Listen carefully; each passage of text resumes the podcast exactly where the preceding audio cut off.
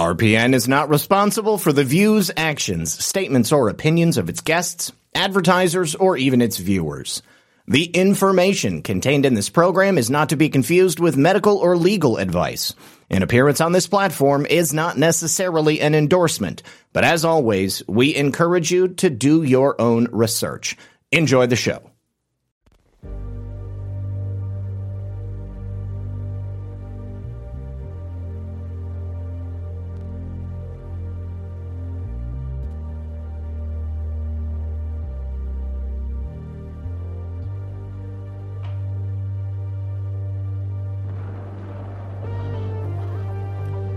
Good evening, everyone.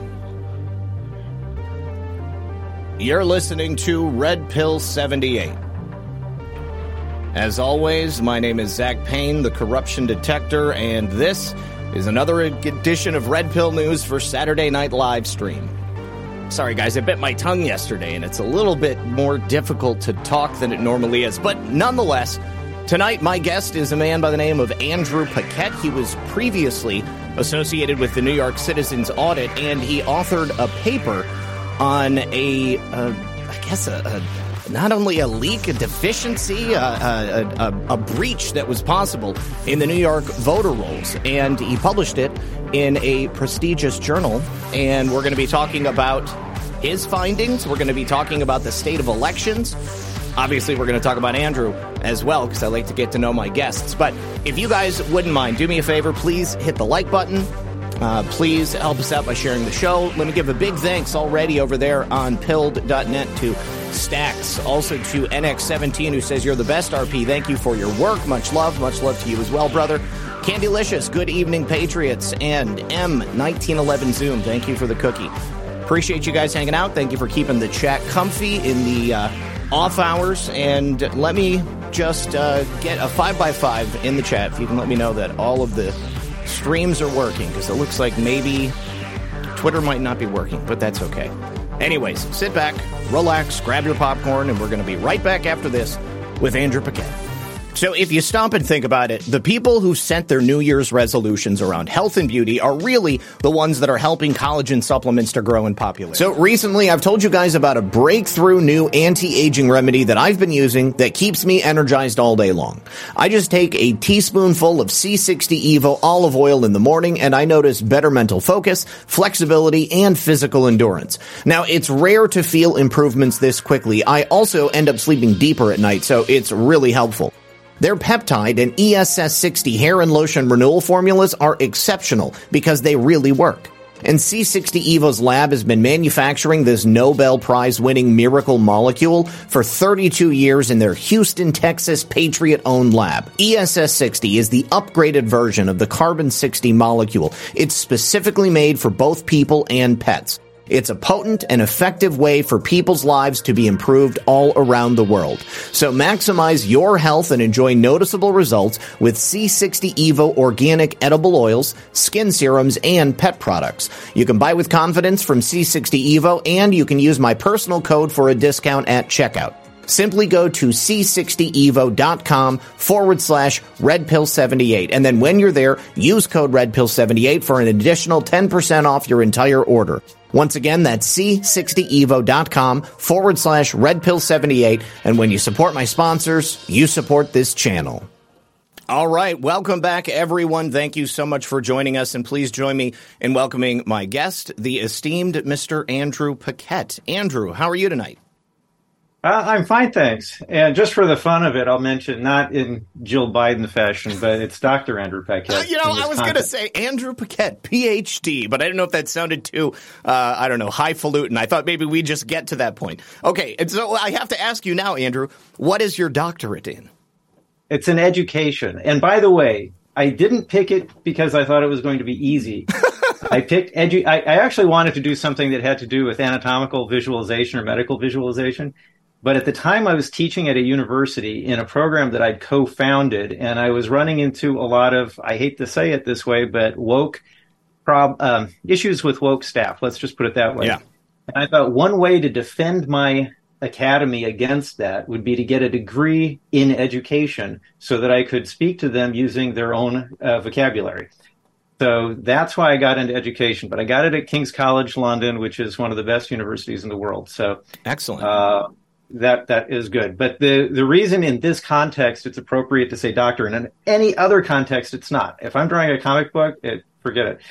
But um, but we're talking about my research here, so that's why it, it has merit or value to to say that. Certainly. So, uh, Dr. Andrew Paquette, author of a peer reviewed study in the Journal of Information Warfare, if I'm not mistaken, Yes. Absolutely. Okay. So, yeah, certainly it definitely applies. And I would say that your rationale for going and getting a doctorate in education seems to be pretty noble. There is a massive problem, obviously, with the woke uh, intelligentsia, that culture that's kind of been uh, baked into education, both at a lower and a higher level. So, we need people like you who are going to be out there to kind of counterbalance that, uh, that Bolshevik influence, if you will.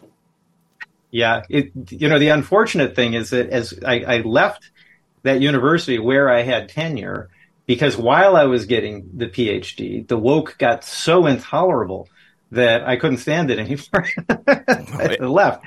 So now I'm in the U.S. and you just can't get a job in education if you're conservative. So it, it kind of defeated the purpose. But in any event, Go ahead. Well, I mean, even even still, you you have quite the background. I mean, you mentioned a couple of different things. There, are comic books. Obviously, I'm an old school comic book lover. Uh, I, that was uh, one of my passions as a child. Uh, you've also worked in film and television. Uh, obviously, in higher education, in uh, in photography. I also was telling Andrew before the show began his uh, headshot that he sent me for the thumbnail is probably the coolest headshot that anybody's ever sent me. And I, and I yeah, I've had a lot of headshots sent to me, so that's pretty sweet. But I, I mean, let's let's go back to the beginning, Andrew. I mean, how did you become uh, so diverse in all these various subjects? Uh, I don't know. I it, it just seems that I've followed whatever my interests were at the moment.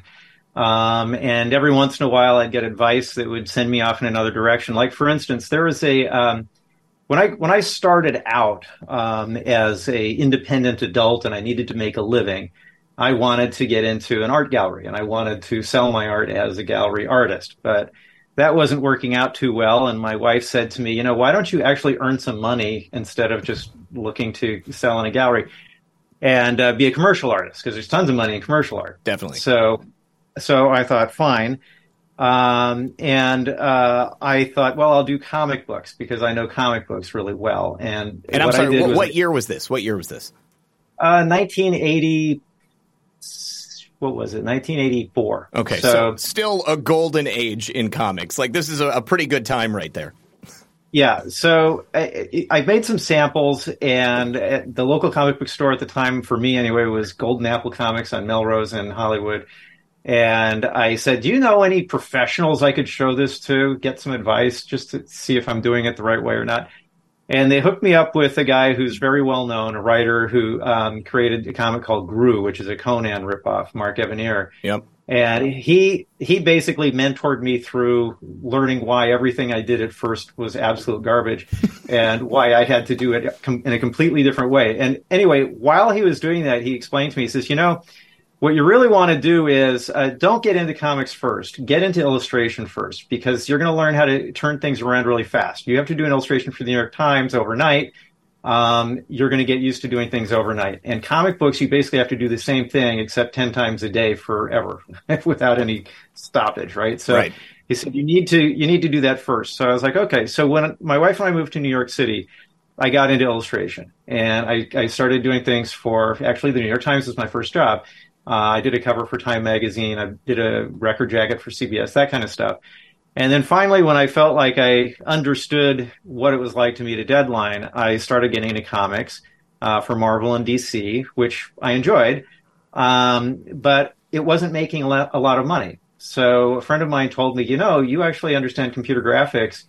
Uh, why don't you do that for a living in video games? And I was like, you mean people actually pay you to do this? I couldn't believe it. I, I, to me, that was like somebody paying me for standing in my room breathing. I, I didn't understand what the point of that was, but. And, and I'm um, sorry, Andrew, he was right. What, what, year was that that you you thought maybe you can get in, into computer graphics?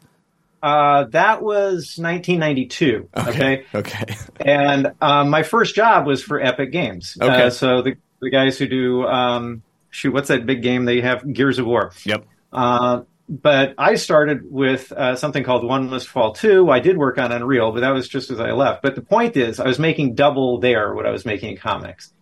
And then another friend of mine said, you know, you can do even better than that if you go to movies. So I doubled my salary again by moving to Hollywood and working on the Space Jam movie. Um, and then I worked on Spider Man and Daredevil and a couple of others, all mostly comic book properties, as it turns out. Um, but while I was doing that, I became an art director in video games, and um, and then I thought, you know what, I'm going to take a break. Um, I've I had one of my comic books from the 1990s had uh, been made into a TV series by Chris Carter, and I wrote a few screenplays just for fun, and uh, and then I took a break and moved um, out to the countryside where I could do a bunch of landscapes, and I started selling my paintings in galleries. And then I had a job offer to simultaneously, actually. One was to uh, go to work for a game developer in Canada. The other was to found or co-found, actually, because there are two other guys who are doing it with me, a, uh, academy for game developers in the Netherlands. So I thought that sounded like fun. And by then I'd run into so many like greedy, crooked, scheming, evil uh, people in Hollywood. Mm-hmm. I was really sick of it. And uh, so I thought, you know, in education, there's no money to steal. So I should be surrounded by relatively honest people. I didn't realize that they'd be really nosy, busybody uh, people. Actually, I shouldn't put it that way. There were a lot of people in, in education I thought were just wonderful people to be around. Mm-hmm. I liked my colleagues. My students, for the most part, were great. We had one guy who stared at me with the burning eyes of hell, and I couldn't wait for him to get out of the class. But, uh, but for the most part, the students and the teachers were really great to work with. Um, so I really liked that. But while I was doing that, uh, I, I was told that I had to earn either a master's or a PhD to stay there as a teacher. I had tenure, but their new Ministry of Education said that you had to have a degree one level higher than whatever level you were teaching. So since I was okay. teaching bachelor students, I had to have a master's or a PhD. And being kind of typical of my overconfident self, I thought I'll go for a PhD and skip the master's.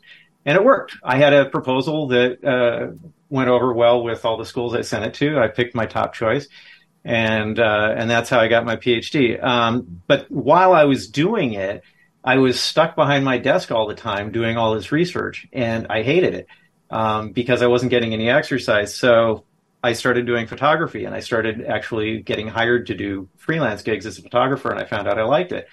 So after I got my degree and the woke creep started happening at my school, and by the way, the way it happened isn't maybe what you would expect because uh, usually when I hear people talk about wokeism, they're talking about um, like the LGBTQ ideology. Sure. Okay. And although that did come in, it wasn't really a, a, a big deal as far as I was concerned. Uh, what was a big deal is they went full on hippie and decided let's just throw away all of our grading standards, let's throw all of our entrance standards away, and let's just uh, basically let anyone in, let anyone graduate, regardless what work they do. Okay. And I know there are people, my former colleagues, would contest some of those things I said, but I think it's a, a relatively fair assessment of what they did. And I hated that because I had created a program that was very successful. We were ranked number one in the country out of over 1,300 programs because of the standards that I insisted that we set. Me and uh, actually the guy who was in charge of programming, a guy named Jacco Bikker. Um, and we were really, really strict about how we graded things. And, and we also were very careful that everything we did was something that would further the career of the students. And my first rule for all the teachers I hired was never lie to the students about anything. And that also means anytime um, you teach them something, you know before you you start talking it's something they can actually use in industry okay um, I didn't want them just opening up a um, a textbook on how to how to use a piece of software for animation, for instance, and just go through the pages. That's not useful. Mm-hmm. You had to know what the client needs. you know you need to know how to satisfy it, and you need to teach that to the students. So that was my method. And um, and then when they they decided to go um, and toss the standards out the window because they wanted more people graduating on time, it just blew the whole thing to smithereens. So I thought, you know what, I'm going to be a photographer. And uh, I came here and I got my first couple of assignments, and then the lockdown hit, and I was screwed. So I wound up uh, doing research instead, which is what I was trying to get away from by leaving the Netherlands. Actually, to an extent, it's like there were like three, or four reasons why I left. Um, but that was part of it. I was, it was like, I don't want to do research anymore. And then what do I do? I get into New York. We've got the election, and it looks fishy as all get out, which makes me curious. So I contact a group about about it, and they um, they help me out with some data. And the more I look at it, the fishier it looks, and I see the basically the thread on the sweater that when I tug it reveals the algorithm. Okay. Mm-hmm. And I have to tell you, just like a cat with a ball of string, I couldn't let that thing go. And the next thing I knew, it was two and a half years later, and I just thrown my basically all that time, uh, pretty much 15 hours a day, seven days a week for about two years uh, researching this algorithm so I can untangle the whole thing, well, which is what we're going to talk about.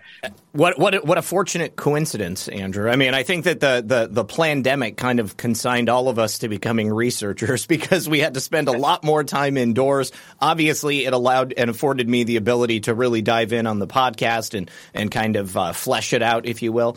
Um, but uh, I mean, this has been one of those kind of um, you know unforeseen positive experiences from it because obviously if it wasn't for those very unique sets of incidents that came together to put you in that moment, then you might not have even realized what was going on. I mean, you you weren't were you actually living in the United States at the time of the election, or did you come back after and then you started looking into it? No, I I moved here just before the election, so I I got to experience um, the the warning that we would have, you know, two weeks to flatten the curve. Yep. And I was thinking, that sounds like a likely story, but I sure hope that's uh, what I imagine is going to happen doesn't actually happen. And then we had all the riots. And I forgot to mention, I wound up becoming a writer too, which wasn't my intention at all. Um, and that was just because I was trying to set up a photo shoot with uh, uh, police officers because one of the assignments I'd been given was to get photos of first responders. And although the guy didn't specify police officers, uh, and I'd gotten everybody else, I got doctors and firemen and so on uh, and emergency personnel, um, I thought I should get some police officers. So I'm talking to this guy about that because he supposedly knows a lot of police officers. And he says, You know what, Andrew? You sound really articulate. I'll bet you can write really well. And it just so happens I publish the United States' largest uh, law enforcement specific or um, magazine, okay? Uh, law Enforcement Today. And I'd like you to be a staff writer for Law Enforcement Today. So I was like, okay, I'm not doing anything else. I have no idea if I'm going to be any good at this, but sure, what the heck. so, it worked every other time. I mean, yeah. Um, and then um, uh, at, at, a certain point, after about a year, and I wound up writing a lot about the riots uh, because I was really offended by what was going on. What those guys were doing, they were sending me prompts. They'd say, "Here's here's like 20 stories, pick five and write about those." Right. Mm-hmm. Um, but one night, uh, I was thinking about the uh, Kyle Rittenhouse shooting, and I was running a little stats uh, comparison in my mind as I was going to sleep, and I realized, wait a minute. For this guy to randomly shoot into a crowd of 50 people and hit three convicted felons right. would be just about impossible unless almost all of them were convicted felons, right? Mm-hmm, mm-hmm. Um, and so I, I, got out of bed, and even though I didn't have a prompt from uh, uh, LET to write about it, I wrote up my statistical analysis and, and sent it out they liked it so much, it was like, okay, write what you like from now on. Mm-hmm. Okay. um, so at that point, I started focusing on the election because there were a lot of really weird things going on there. Not, you know, election past, but the election to come because mm-hmm. it hadn't happened yet, yep. right? Yep. Um, and and then it did happen, and then I I was like, well, this is obviously fraudulent. So I started looking at at why I thought it was fraudulent, and I would and so I was looking at the evidence that kind of suggested that was the case. But they said to me, uh, you know what, you you actually can write about anything you want except that. And Ooh. the reason is because uh, we anticipate that we would get kicked off of Facebook if we let any of your articles through Facebook. Um, because they're censoring this stuff. Sure. Now, I think the guys at law enforcement today are very good people, um, but they have to get their income. They they need their revenue, and they didn't want to compromise that. So, I just decided to part ways with them because I didn't want to compromise what I was writing.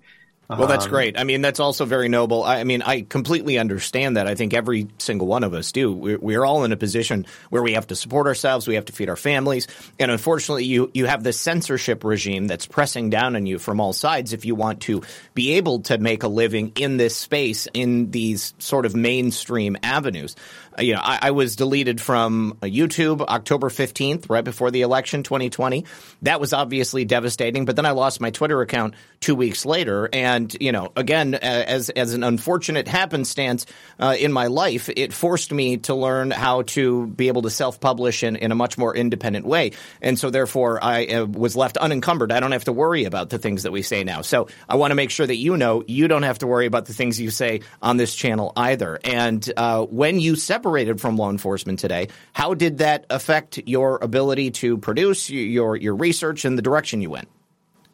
Um, well, I I left them shortly before I uh, I started doing the research on uh, the election for New York Citizens Audit.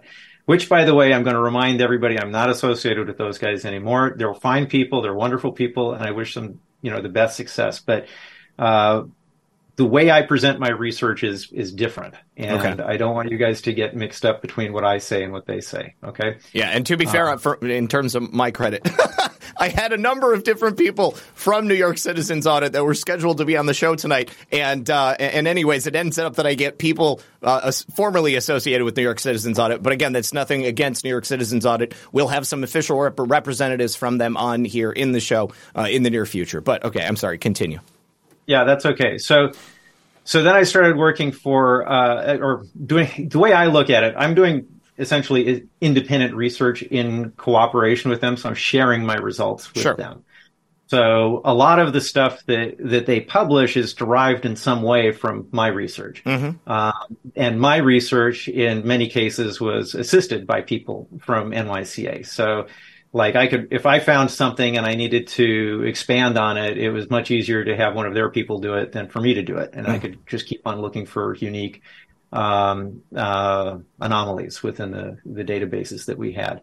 But uh, in any event, by the way, I know it's going to take a, some time to get through the algorithm, so yep. we're going to need to get to that. At you, some no, point. I, I, was just going to say let, we can go ahead and skip ahead if you need to. But uh, so, I mean, wh- what brought you to the data sets that allowed you to start identifying what was really going on? Um, well, it, it really came down to what was available at the time. Uh, I think it was uh, Mike Lindell Cyber Symposium was going on, and uh, all the stuff they were talking about there, and also at the Maricopa audit, because you remember that that Absolutely. was going on as well. Yes, and and, and your, were, your your partner actually presented your research at the pit in Arizona, which I was at, but I, I don't remember seeing you there. I don't know if you were. No, I, I, uh, you know, it's funny. I met with uh, Greg Phillips and uh, Catherine Engelbrecht and um, and Marley uh, down in Philadelphia um, just before the pit, and I thought I was going to be going down there, but somehow it didn't happen. I don't really know what happened. But okay. In any event, um, so where were we? We were talking about. Oh, right, the, the, the research. Okay, so in Maricopa and in um, at the Cyber Symposium, the type of data they were talking about was data that we really didn't have access to in New York. So they were talking about ballot images, um, Dominion machines, uh, hard drives from the tab- tabulators and mm-hmm. other devices, and so on. And somehow or another, in certain states, uh, people who were investigating the election were able to get access to those things. But in New York, possibly the deepest blue state of the entire country, we had basically zero chance of that happening.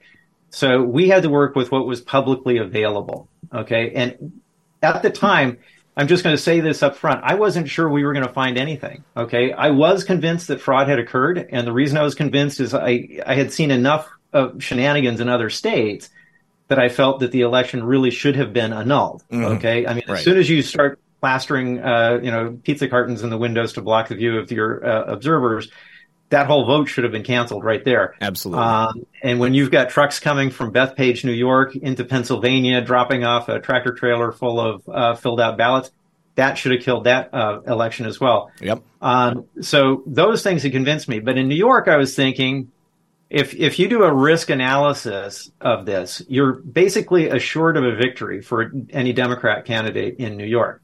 So why would you risk jail time by committing fraud. I just didn't understand the risk reward benefit there. It, it, seemed to me it was too risky for probably something you didn't need anyway. Okay. Um, but I ran into a guy at a comic book store, as it so happens, who started talking about the election, uh, and he said that his dead father got a total of 10 ballots mailed to him. Uh, for the 2020 election at two, three different addresses. One was his former address in Manhattan.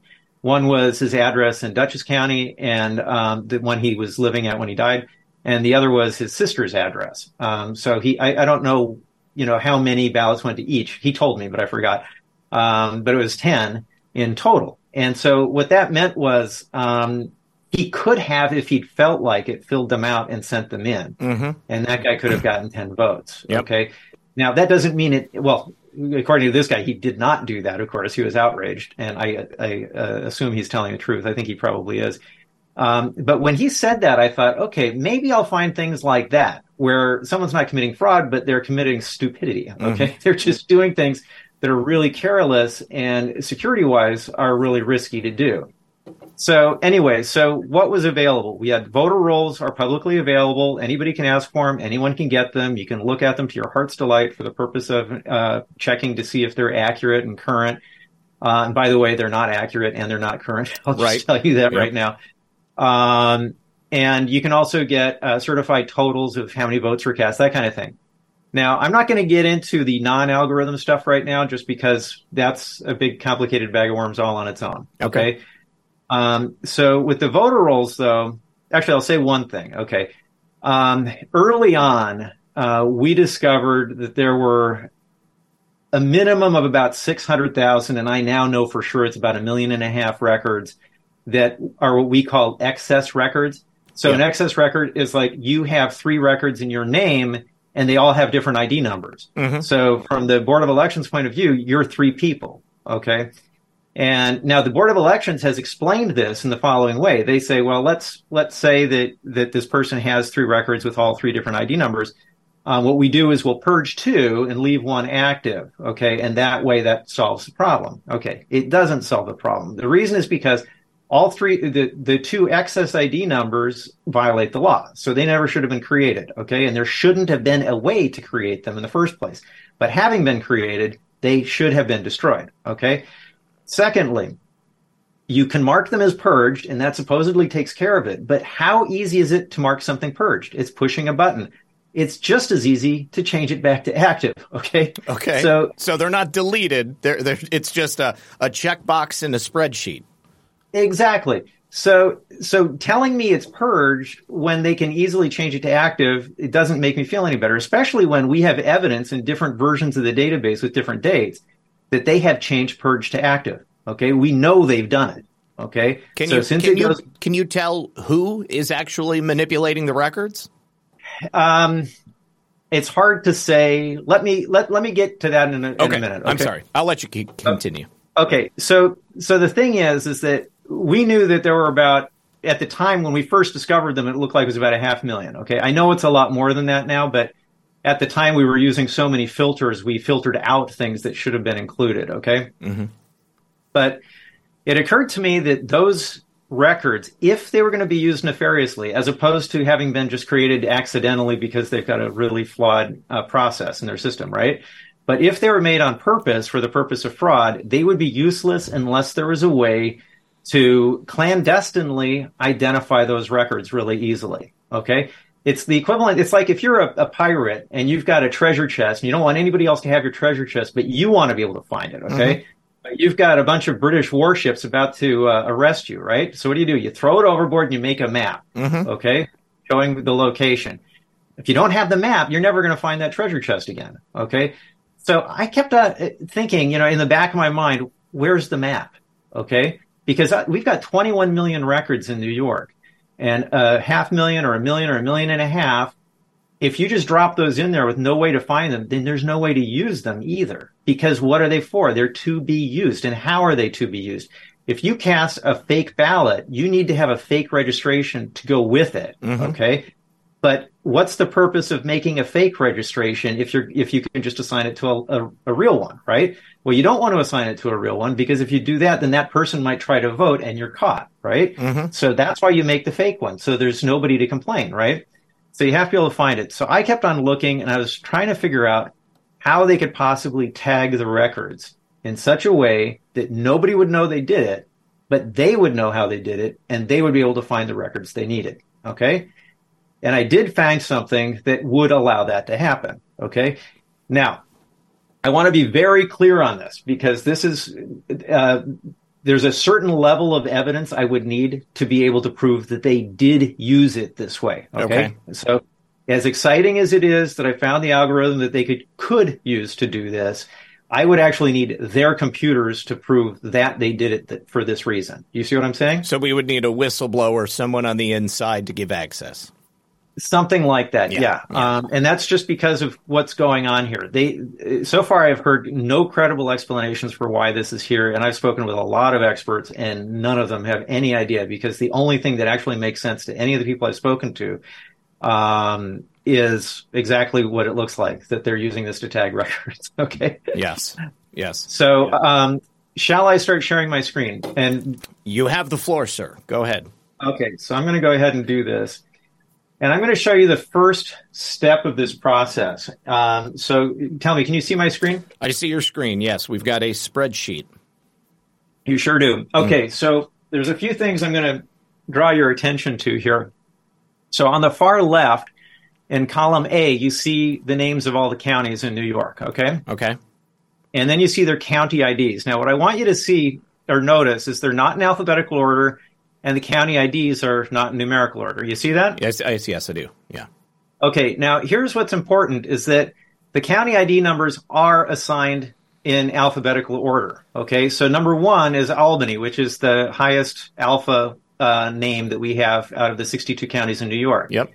Okay, so why are these scrambled? That's because this is what the algorithm does. Now, what we're looking at here are the partitions that are created by the algorithm that are used to disguise the fact that the algorithm is here. Okay, so I'm just going to give you a, an image that I made to illustrate this. So on the left, this is kind of what we see when we um, don't know how to filter it and we don't know that there are algorithms there. Okay, Mhm. we have basically a dot pattern. It looks like a um, color blindness test. hmm And what you need to do is you need to get rid of all the noise. And if you get rid of the noise, you see the what you have over here on the right. You see what I'm saying? Sure. A lot It more becomes- organized. Right. So I've just closed that.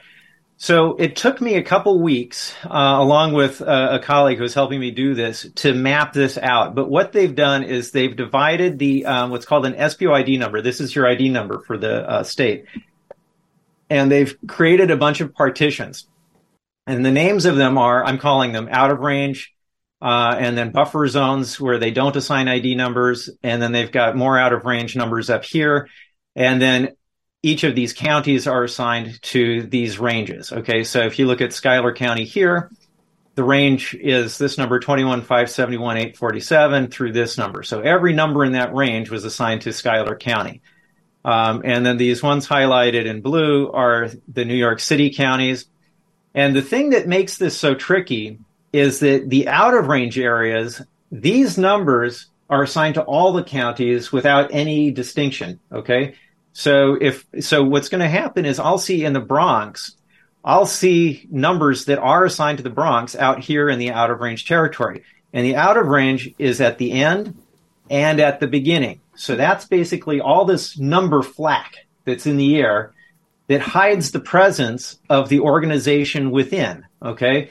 And I've seen this in multiple states, by the way, where they have a bunch of disorganized um, noise at the beginning of the number section and at the end, and in the middle, it's organized in a way that by an algorithm. Okay. Um, so when I first discovered this, I was like, okay, I have to map it out and I have to find out which county goes where and how they start out. And if you look at these, you see these are in order. So this is the order the algorithm puts them in. Okay. And the algorithm scrambles the county ID order. Now, this is important because I didn't know that was going to happen. I was fully expecting that if this was some sort of normal, legitimate purpose, that the SBOID order would match the county ID order. Does it make sense to you? Sure. Like uh, Albany would start at zero and then it would go up from there, maybe. Right. Yeah. And that's the other thing. Um, the counties would actually start at zero or Mm-hmm. one. They wouldn't start at eight and a half million. Right. Okay. Which is what they did. And they wouldn't stop at 41 million, which they do, or 40 and a half, and then continue with all the counties mixed together. Mm-hmm. Okay. Which is also really weird. Okay.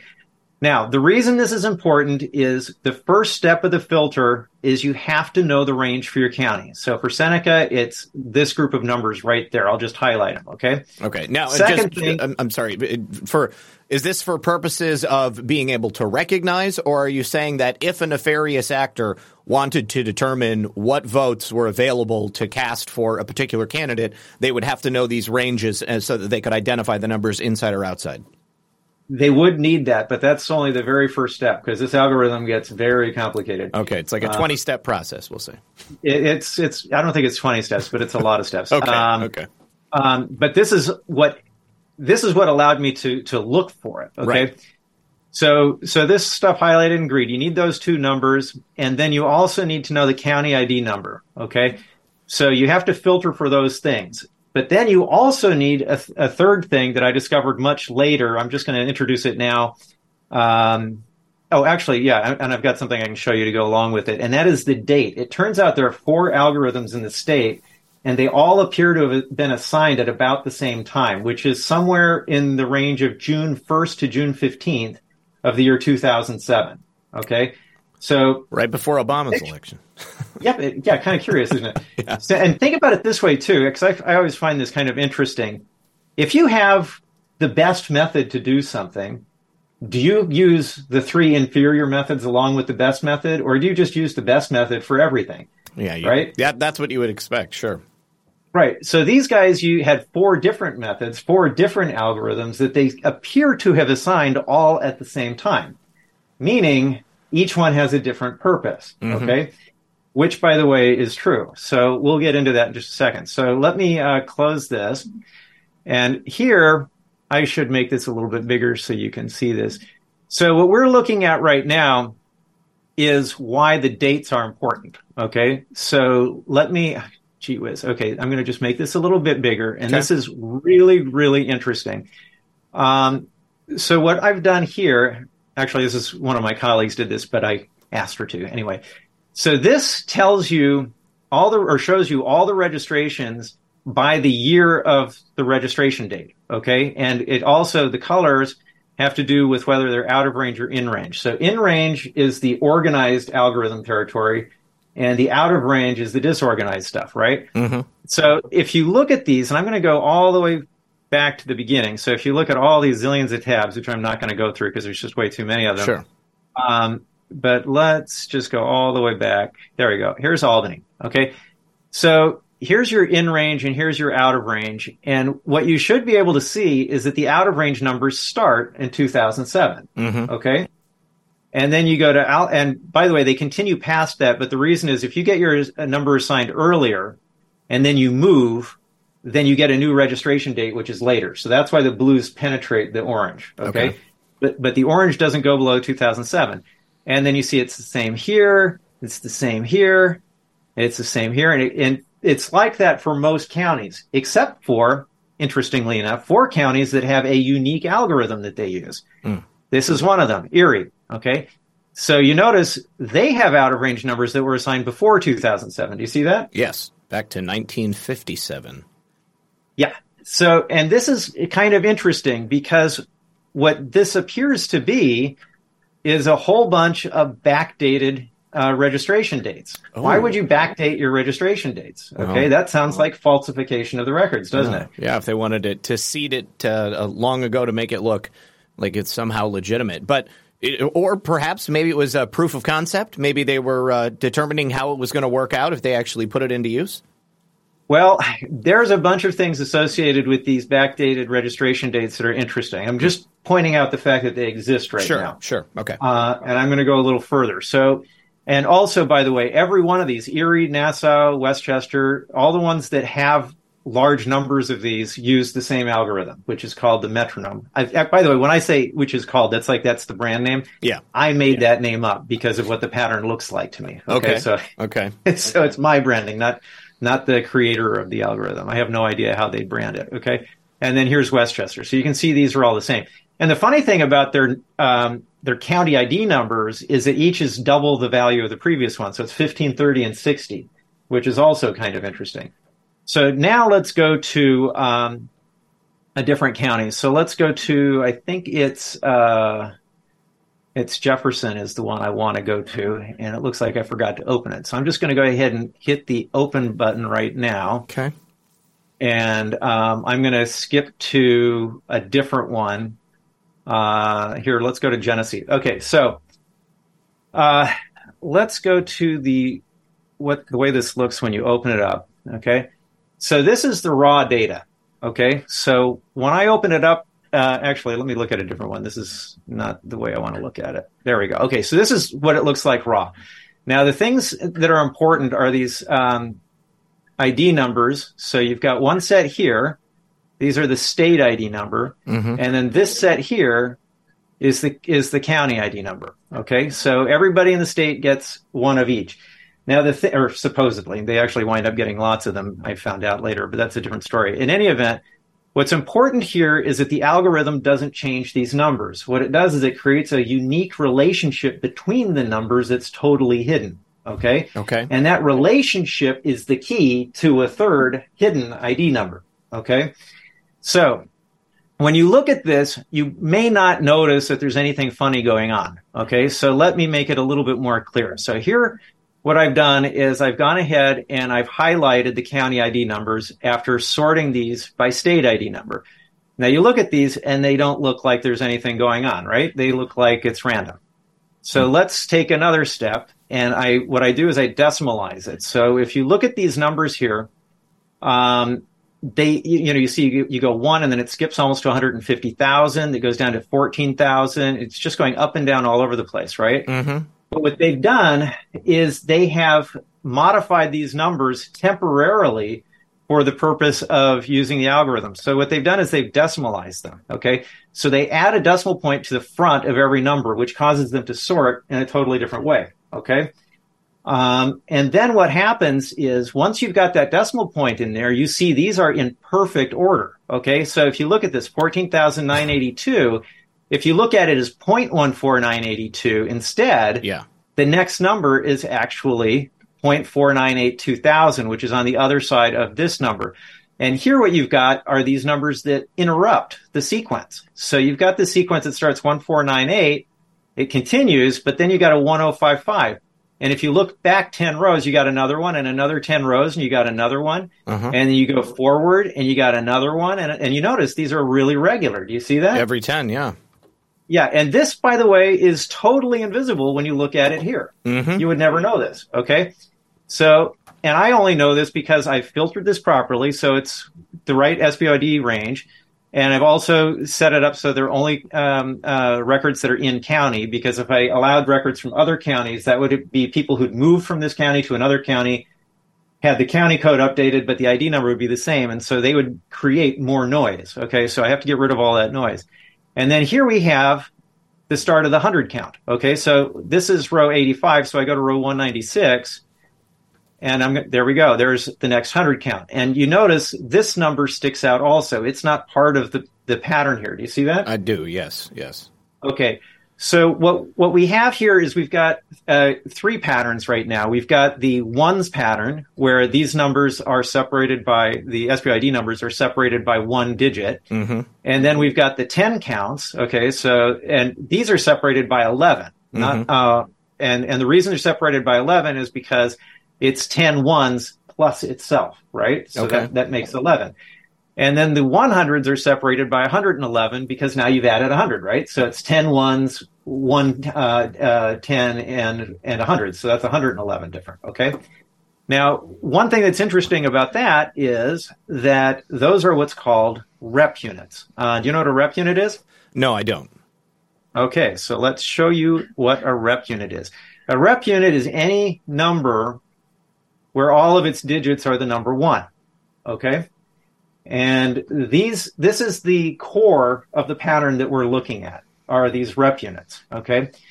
So in addition to the 100 counts, the 10 counts, and the 1 counts, you've also got 1,000 counts, 10,000 counts, and 100,000 counts, and in uh, Kings County, 1 million counts. Okay? Um, but the 1 million count is just the easy way of saying 1,111,111. Um, because what they're doing is these numbers are going to be separated by those kinds of values. So let me go to where I broke those out. Okay. So right here, you see these are the rep units. Okay, so it's one through 111,111. And then what they do is they also use 25%, 50%, and 75% of rep units for their start and end locations. Okay. Um, and I don't want to lose everybody in this audience as I start talking numbers. I just want to explain the, the basic mechanics of this though. So, um, it turns out you're, you're going to see these numbers, which I call one quarter rep units, and these three quarter rep units all over the place. So, for instance, in the 10,000s group for this particular county, which is Schoharie, you see the distance to the minimum uh, SBOID number is 2778.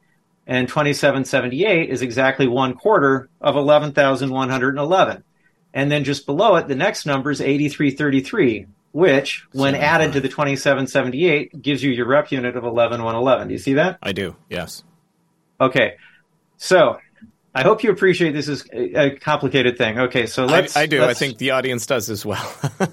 all right. So then what I do after I've done that, I have to calculate what numbers are supposed to be there because I know there are missing numbers. Okay. And the reason I know there are missing numbers is because when I look at the top level view and I measure how many numbers should be there, right? Mm-hmm. And then I find out how many are actually there, I find out that there are discrepancies. So in this column O, I have listed how many numbers are missing. Okay. Okay. Um, by the way, these pink ones, skip those because those are buffer zones that have no records anyway. Okay. Okay. But but these are the number of ID numbers that were at one time assigned and were later deleted. Okay. Okay. So these would be and, like the inactive voter numbers. No. No. Different? No. Okay. Inactive is a status condition. It's uh, it's basically a radio button. Okay. Okay. These are literally gone. They disappeared. And as far as I can tell, and by the way, this is based on information I learned later, so it may be true that some of these um, were never assigned. I may find that out, but based on all the evidence I've seen, I believe every one of these was assigned at the time all the rest of them were, and then they were deleted later. Um, and as I understand state election law, that violates the law because you're not allowed to delete records. The state's not allowed to delete records, and the state would be the only entity that could do this because the county doesn't have access to these numbers. Okay. Moreover, um, the ones I've seen that I've been able to track by comparing databases with different dates on them, um, they're they're uh, excess records. That is to say, they're the illegally generated records. Now, there's an argument to be made that that's the right thing to do because you're deleting a number that should have never been assigned. Okay. But on the other hand, they're also the state is explicitly does explicitly does not have the authority to delete anything. Mm-hmm. And so if they're doing it, they're they're breaking the law. Um, so that's kind of interesting. They may have. Um, I would like to know if they have changelog records that show why they did it. Uh, so far, they have not been forthcoming with that information. Anyway, so these missing values, it turns out, are really important. And the reason is because of what the algorithm does. Okay. So first off, uh, what we're seeing is a number of transformations that are being done to the numbers. Okay. And all, every single one of them has as its purpose, its very obvious purpose to obfuscate what's going on. Okay. What, whoever created the algorithm doesn't want any normal person to know which county ID number is assigned to which state ID number for a very, very specific unknown reason that is most likely because they want to be able to track these voters in an independent way, independent of the normal voter tracking system. And the reason I say that is that the assignment of state and county IDs is public knowledge. They can't change those numbers and they didn't. Okay. But this relationship only has value if there is some sort of independent aspect of this that that um, how shall I say this? Add well, it has to add value to what's already there in the database. Okay, so um, there's no point in scrambling these numbers if you don't if if it's all public. Okay, mm-hmm. and besides, they're not scrambling the numbers. What they're doing is creating a unique relationship that is very complicated. Had to have taken a lot of work.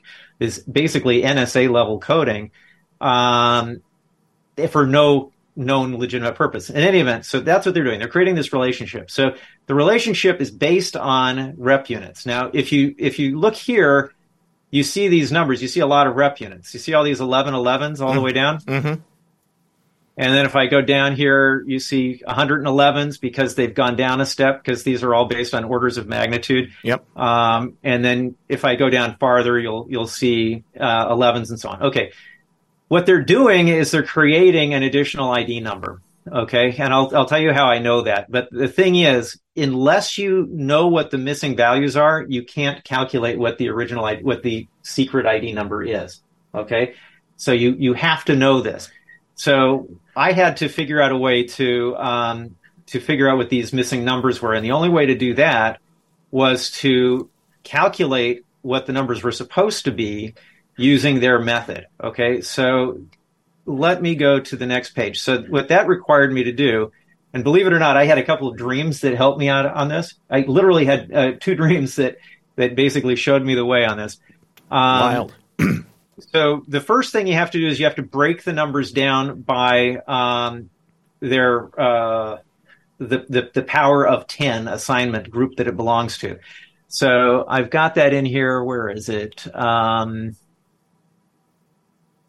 Ah, there we go. Okay, so I call this power. Okay, so so the first number, the minimum is always the zero power group. Okay, mm-hmm. so that's the minimum, and then you the next one they go to the highest power, whatever that is. So if it's a hundred thousand or a million or ten thousand, and then it goes down to the thousands, and then it goes down to the hundreds, etc. And what you might notice too is that right at the dividing line between one and the next, you get this number that doesn't look like it belongs. Okay. And that's because they've got a remainder value in there that you have to calculate. So anyway, so to figure out how they, which numbers go where, what I had to do is figure out how they calculated them. So to do that, I think I've got it spelled out in, uh, which county was it? Uh, this one. Okay. So here we go. So what I needed to calculate this was the minimum SPOID and the maximum SPOID. If I had those two numbers I could calculate which uh, column all the rest of the numbers belonged in, and I could figure out how to assign these. Okay, and um, and it's very complicated. I'm not going to go through all these numbers, but basically, it's I needed to figure out how many numbers with each power of ten value fit. I'm sorry, with that power of ten rep unit fit inside the number of numbers that they had. And then what I had to do is I had to well do a bunch of math, and uh, and then I had to put them together. But there was one thing that was really frustrating um, is that they actually cut the numbers, so they made it they scrambled a little bit more um, by doing this. If you look here at the uh, CID numbers, let's see, that's the county ID. You see that the lowest number is not at the at the beginning. Okay, it's all the way down here. And the number just above it is actually the highest number. And if you look at this 116, that's the uh, you know the last number in the group. If we go to the top, it's 145, which would be the next available number after that. Mm-hmm. So what they're doing is they're cutting it and shifting it. You know, it's kind of like a, a roll of patterns on a uh, on the wheel of a slot machine, mm-hmm. and they're just shifting it. Okay. Yep. And this was very important, figuring out how to calculate that cut line. So to do that, um, let's see, where's Je- uh, Jefferson? Just a second. So show you how that works. Uh, here we go. Okay, so this is how they do it. So what you have to do is you have to know uh, first off what the numbers are. Okay, you have to know the CID numbers. You have to know the S- SPOID numbers, and you have to count from the last value. Okay, and when I made these charts, there was something I didn't realize, and I, I kind of wonder if I should tell you now. Um, yeah, I have to tell you now. Okay, so let me go back to uh, Clinton County. Okay, so what I had to do was I had to figure out what the last value needed to be. And the last value, it turns out, has to be the same for every one of them. And that's how you calculate it. So you find the last value and then you count backwards until you hit um, the highest value, and that's where the cut line has to go. If you put the cut line in the wrong place, your county and state IDs won't align the way they're supposed to. And the way this works is you have to count the numbers in this order with starting with the lowest, then the highest, and then going down to the next lowest. And you count starting with zero. You can't start with one or you get the wrong values. And then you count down one, two, three, four until you get to the first 10. And then you go to the, and the last number in the first 10 has to be eight, no matter what. Okay. And then it cycles back up to the top and then goes back down. and then you keep on doing that. And if you look, I can tell this is very complicated. Sorry. It's okay. Um, so if you look at this, I've got these broken down into what's called rows and blocks. Okay. So the, this numbering, this is block zero. And the reason is because it starts with zero, right? Until it gets to 10. So it's one, two, three, four. So it's not to 10 yet. And then down here, you go five, six, seven, eight. And then now it's nine, 10. And then you hit the next block. So now you are at 11. Okay. okay. And then here's 21, 31, etc. And then when you hit this cut line now, that's the end of it. So that's four tenths. And the next one has to be five, one. So we go over here. We go all the way down. And there we go, five, one. Okay. So that numbering continues. And this one, the last number has to be eight, three or 83. Okay. So the three quarter rep units are being used here. So the last value has to be a three quarter rep unit. Um, and it, it gets bigger and bigger as you go. So the first one is eight, the next one is 83, and the tens column will be 833, and the ones column it's going to be 8,333. Now, okay. the reason I'm saying that they're creating this third ID is because that number is hard coded into the algorithm. They have to end on these numbers, and there's no way for the algorithm to know that they're ending on those numbers unless the algorithm's counting them and assigning those numbers. Do you see what I'm saying? Yes. Yes. Okay. Um, and that's why those cut lines are so important because if you put the cut line in the wrong place, then you're going to have um, the wrong algorithm assigned ID number attached to a number pair. Make sense to you? Yes. So if you're using this to tag people, you're tagging the wrong people. Okay. Sure. Sure. And this is why I have to find all the, the missing records. Um, so the way I find the missing records, oh, I'm looking at the wrong group now. Let's go back to Clinton. Um, is I go in here and I have to calculate all these values. And if I see something missing, then I can go ahead and I go with my calculated state ID, I create a space, and then I continue. So if you look at this, you see this number is calculated. Everything in D is calculated by me.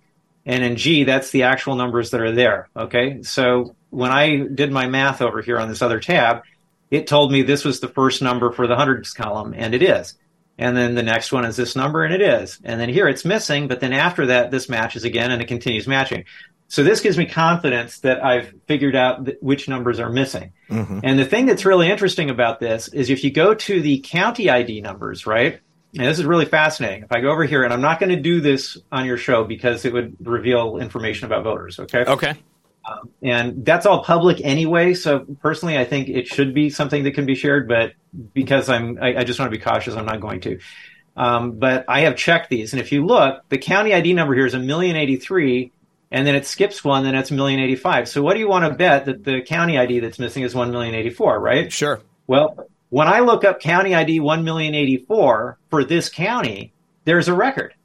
Okay, but that record has a different state ID number attached to it. Okay. Okay. So that indicates the possibility that this number was a, a, a what I call a cloned ID um, that they've deleted. Now, um, uh, I, I, had um, a guy work up a list of of ID numbers that had been changed or deleted in between two different databases, and every single one of the ones I checked were like this. So I would find the uh, the one value is missing from the algorithm assigned uh, set of numbers, and the other number was present. So it's like they they um, they essentially evaporated all of the voting information that was uh, originally assigned to this record.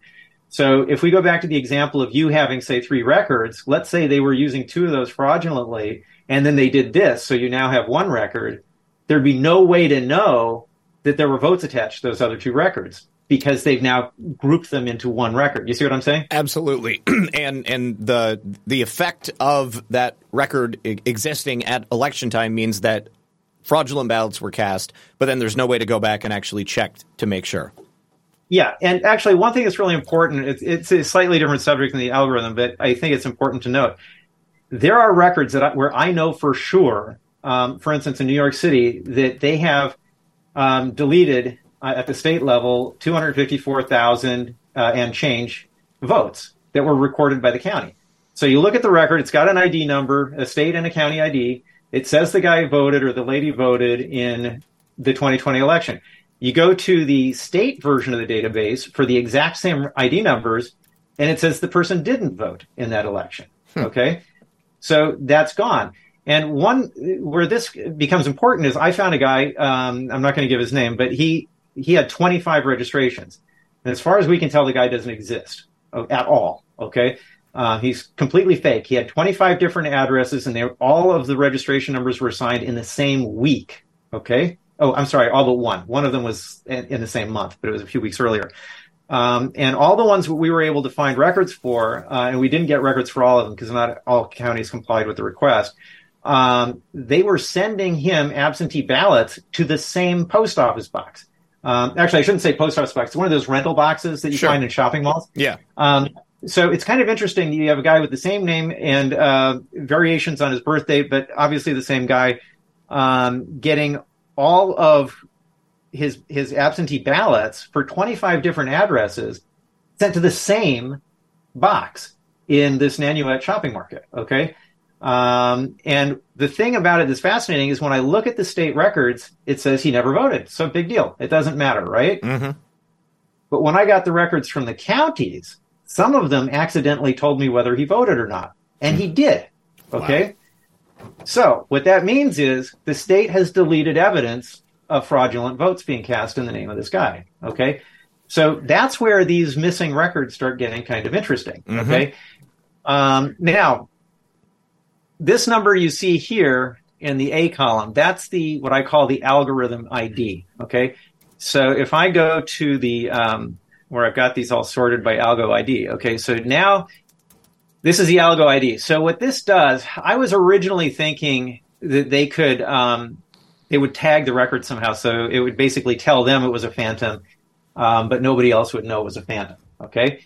This algorithm ID is much better than that and is the reason why I can't prove that's what they're doing. Okay. Because this ID number allows them to have a completely separate database that they can access voter information from using this secret ID number. Okay. Mm-hmm. So what would happen is if somebody ever found this list of ID numbers, they'd have no way of knowing what they meant or who they referred to because they scrambled the numbers so much to get to this ID. You see what I'm saying? Mm-hmm. Um, unless they did all the work I did to unravel this, they'd never know.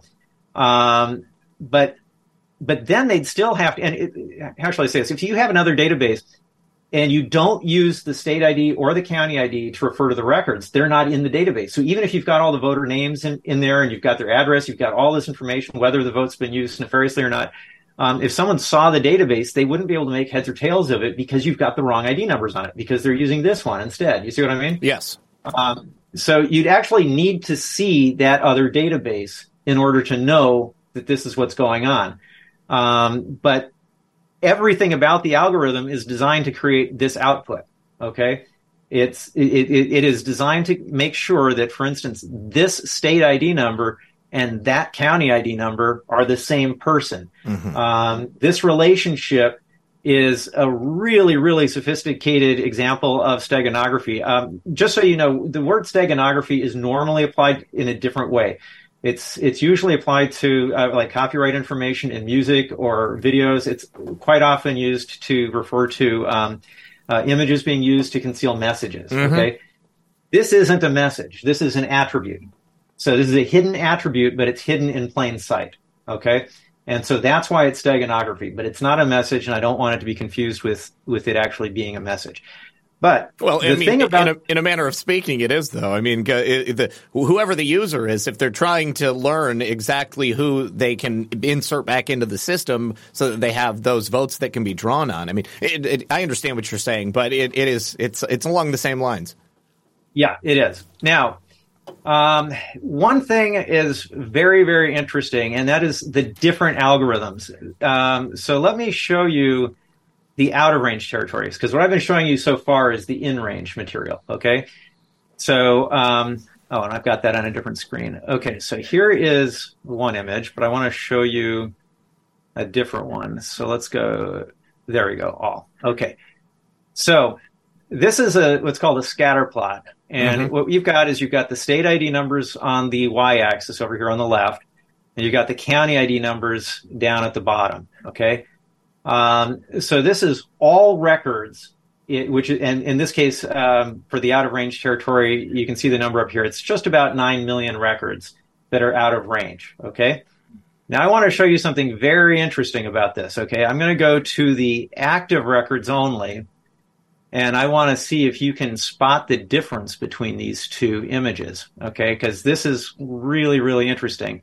And pardon my little hiccup there with Windows 11. I actually hate this feature where it tries to squish these into the same place. Just a minute. Okay, so I want these side by side.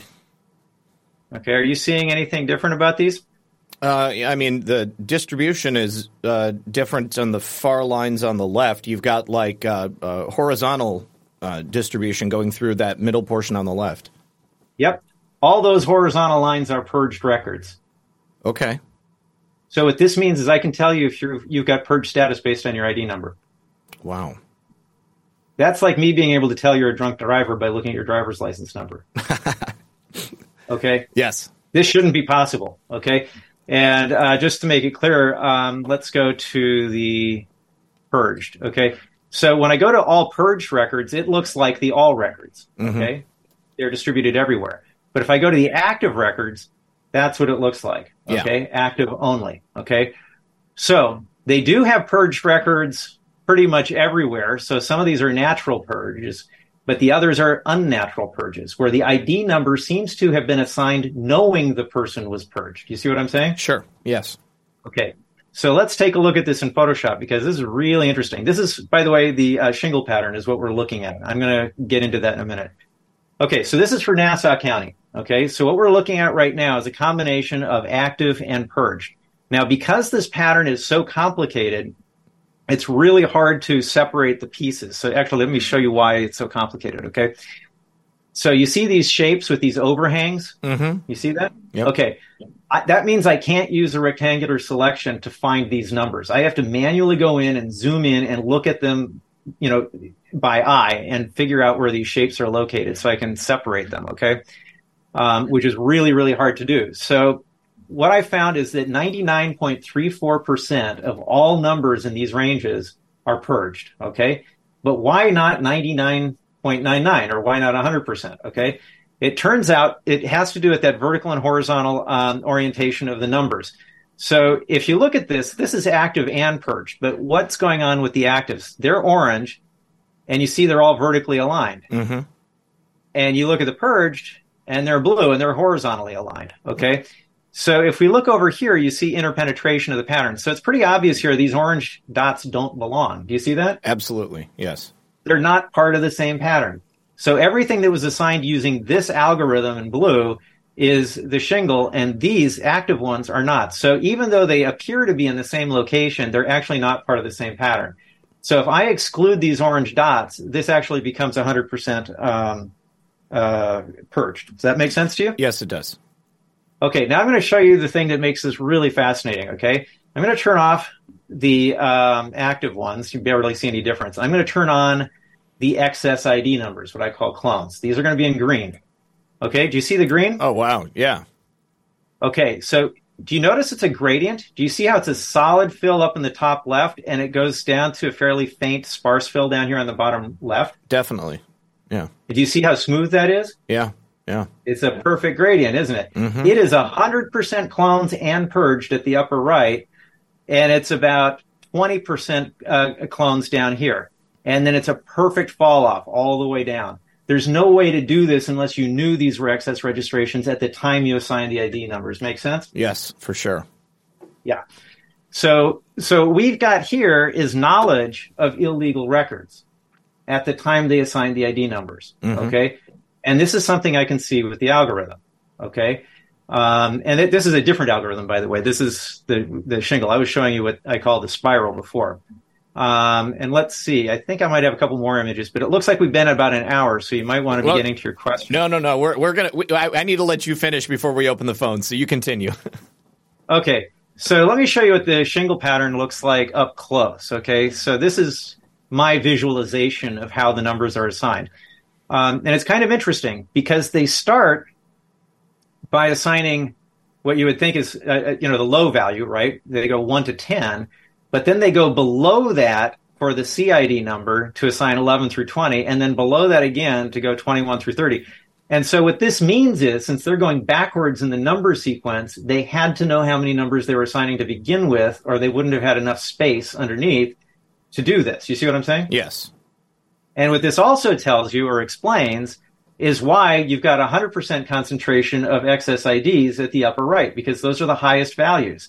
And these numbers are counting backwards. You see what I mean? Mm-hmm. So what they have is they've they've given it an upper range, and then they're counting down essentially, and um, which is why it's more thickly populated at the top. Now, my guess is, and this really is a guess because I haven't analyzed this carefully enough to know for sure, but my guess is what they're doing is they're saying, okay, for every 10 records you put in this shingle, you put nine in the next one, eight in the next one, seven below that, etc. Mhm. So as they add to it, it builds that gradient pattern that we just saw. Do you see what I mean? Yes.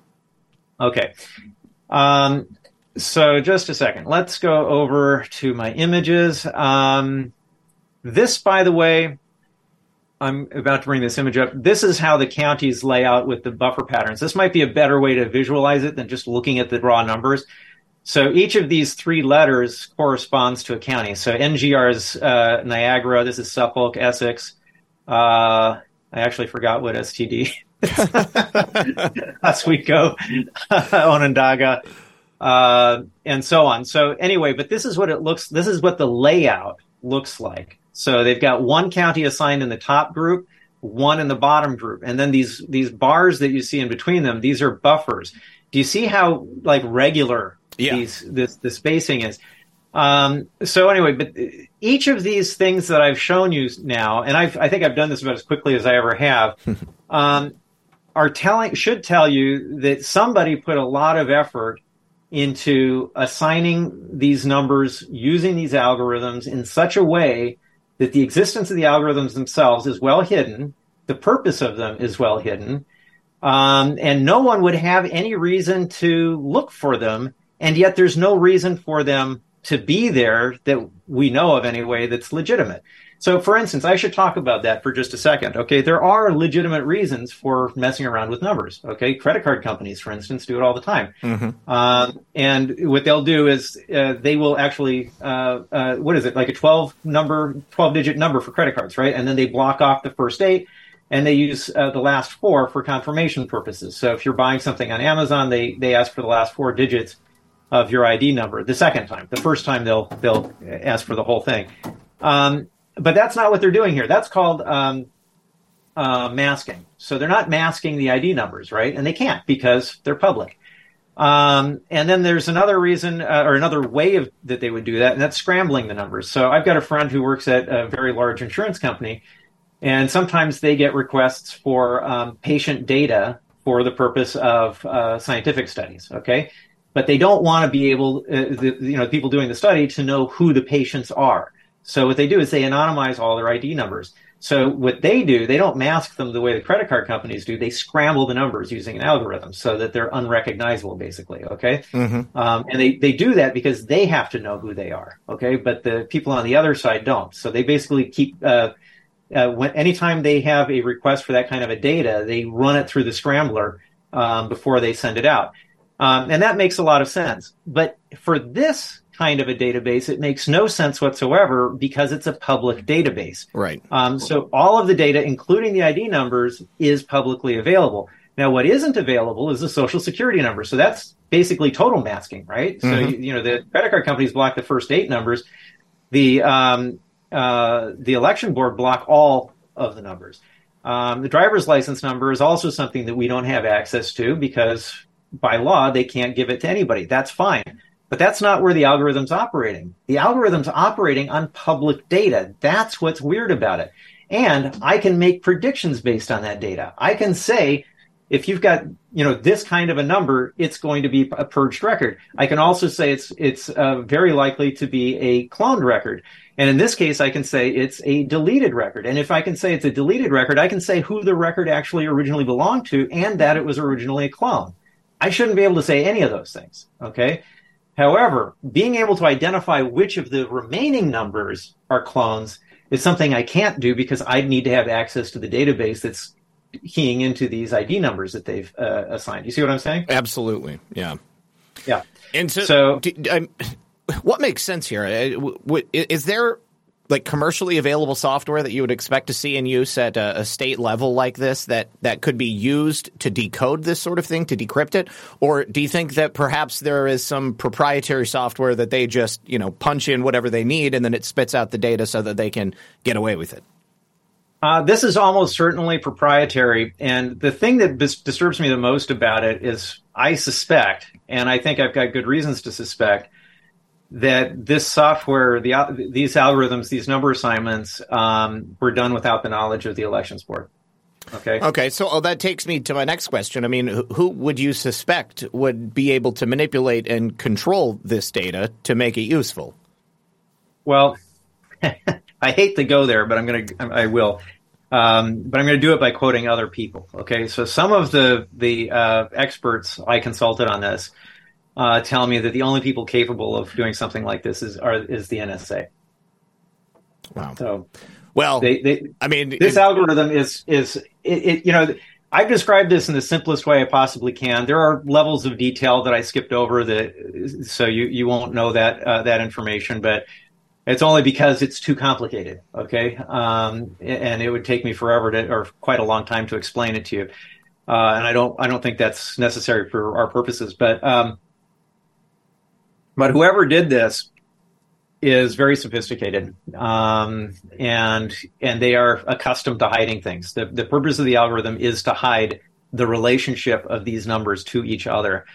Um, and it is it is bizarre to find it. Now the thing is that represents a security breach, and the reason is because this is what's called uh, the first algorithm I showed you is, and the one that is on the screen right now this is what's called a deterministic algorithm, which means it can be reversed. Okay, which means meaning can be derived. It's not randomized, right? Right. Um, and the other algorithms, because they are built on patterns that can be recognized and extracted, those, although they're not deterministic in the same way, they are still accessible in the same way. So if someone if like all the numbers in a certain group, like the shingle group, met a certain criteria, those are literally tagged. Okay.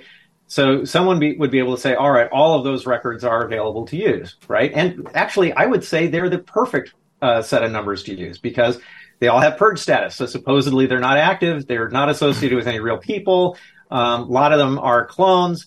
So what they could do very easily is they could go ahead and use them to vote, and then after the vote's been certified, they can go ahead and change the status back to purged. So they change it to active for as long as they need it, switch it to purged, and nobody would ever know the difference. Okay. Now I'm extrapolating something that they could do.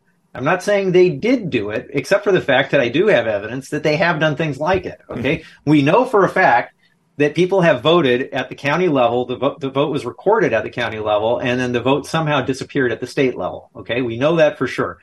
Um, we also know for sure they have deleted or merged records. Okay.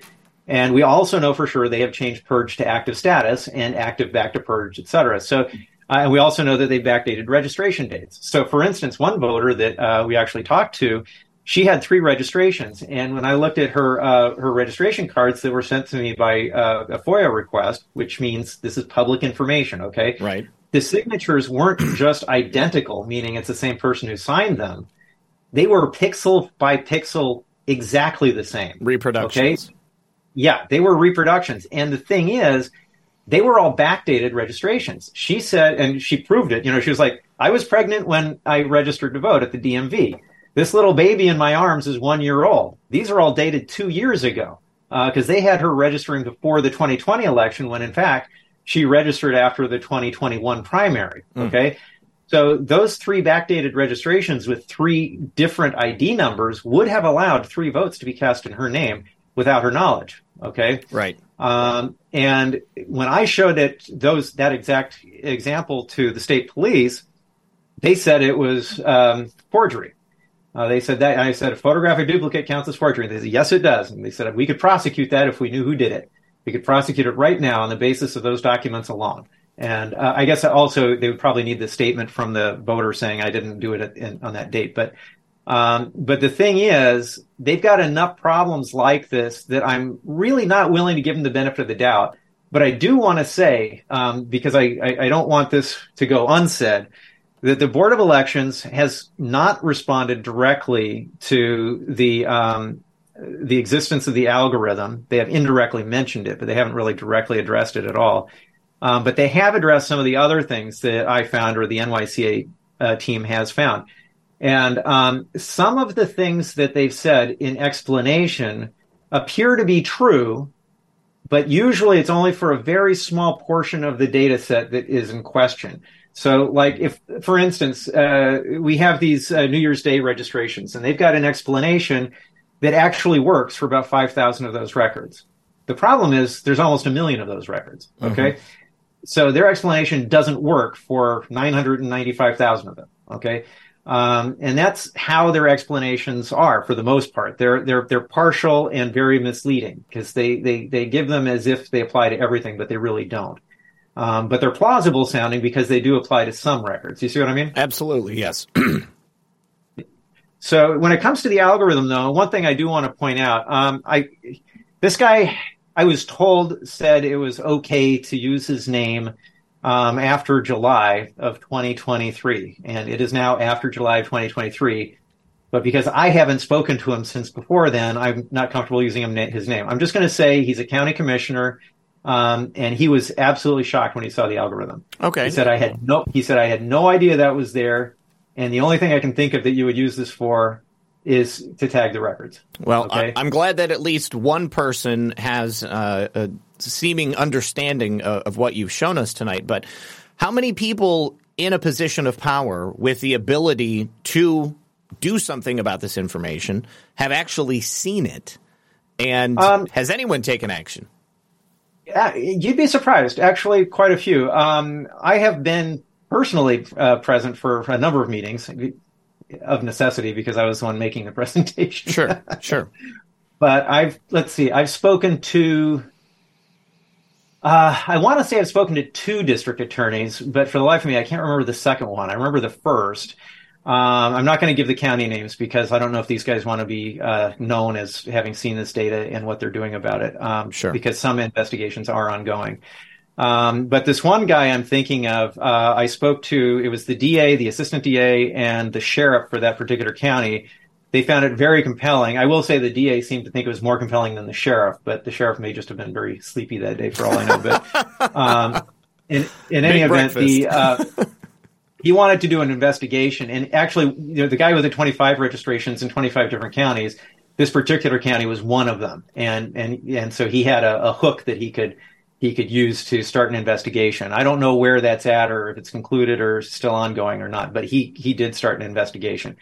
Um, I know that uh, another sheriff uh, made a very half-hearted uh, uh investigation, and uh, the thing that was really disappointing to me is that he seemed like a real solid guy. He seemed very honest, and actually, he still does to me. But what happened was he asked the uh, the county commissioner there for an explanation, and she gave him one that was no better in quality than the other ones I was kind of generically describing to you.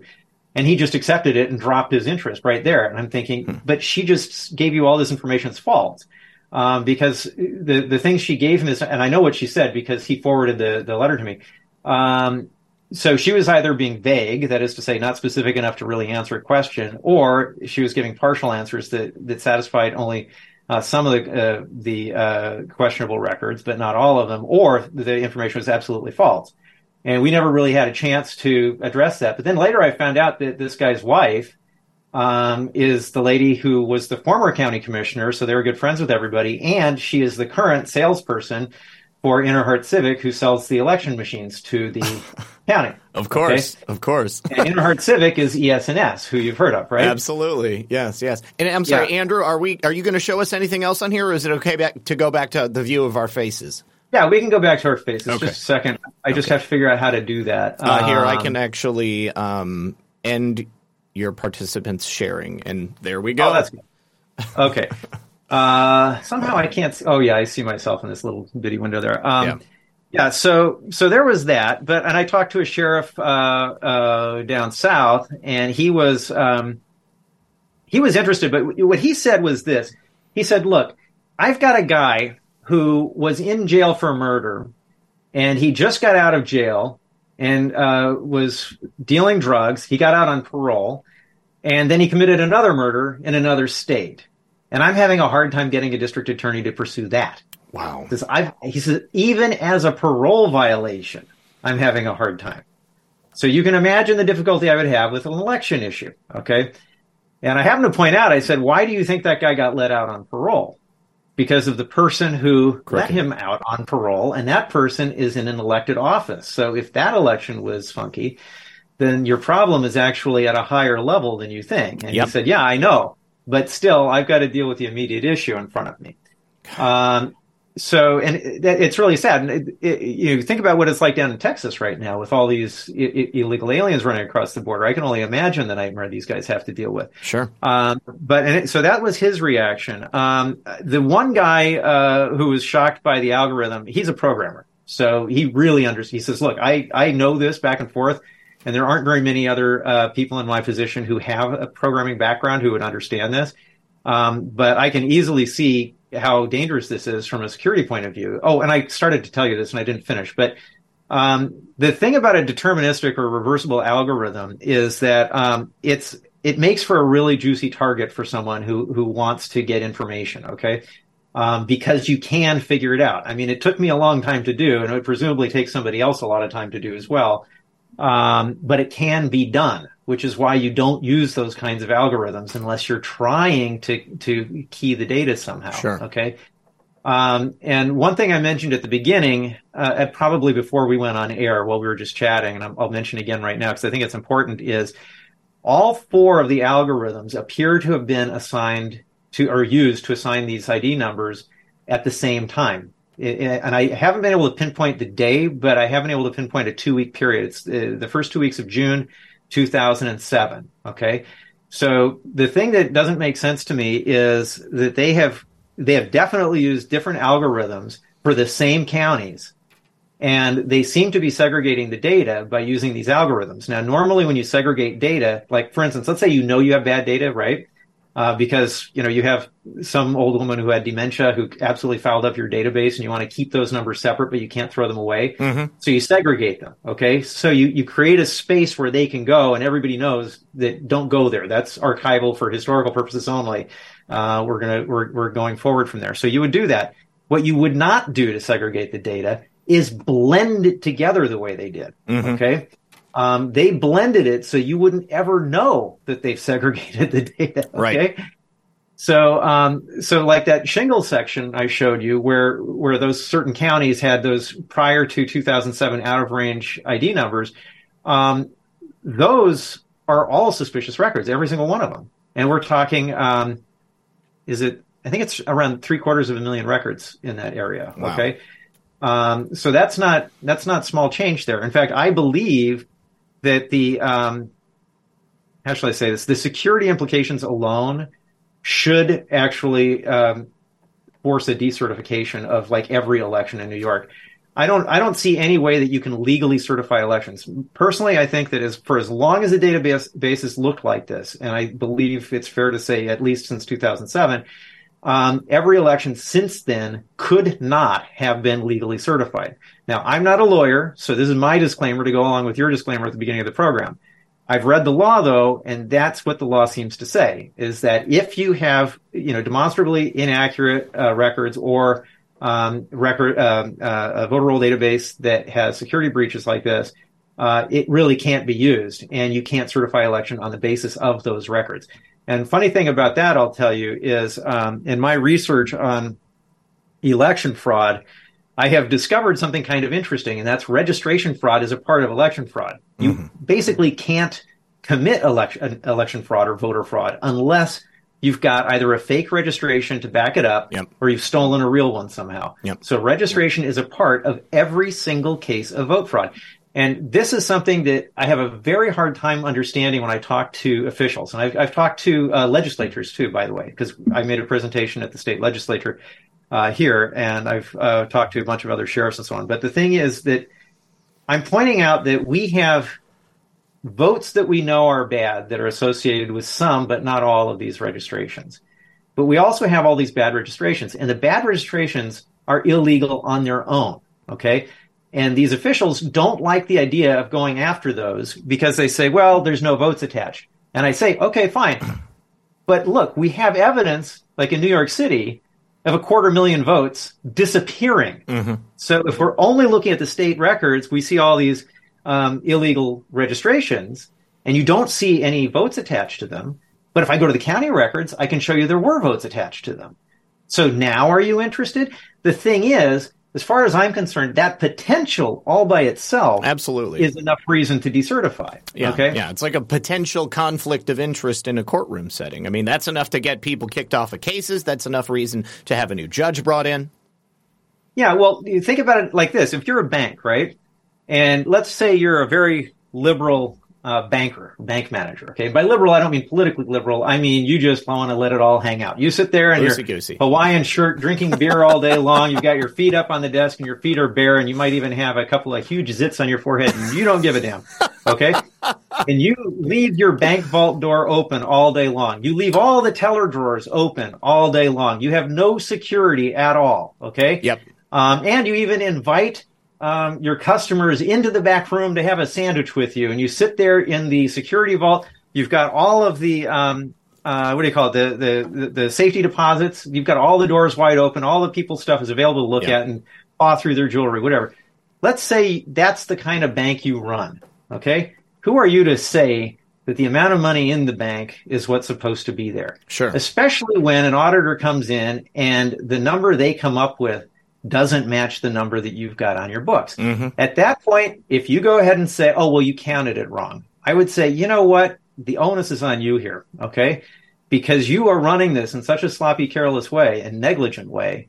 I don't think that they have the authority anymore to be telling us what's in their vault at that point. You see what I'm saying? It's a reasonable assumption, and I think that everyone here would agree with you. And certainly, uh, operational security is a heavy concern for many different industries. And uh, for our election system, you would assume, or you would, I guess, hope, perhaps at best, that operational security would be a major part of ensuring that we have free and fair elections. But obviously, with these inherent vulnerabilities and I- intentional systems that are in place to ensure that these can be misused and that elections can be stolen. I mean, it's only reasonable to assume that they're being used for exactly that purpose.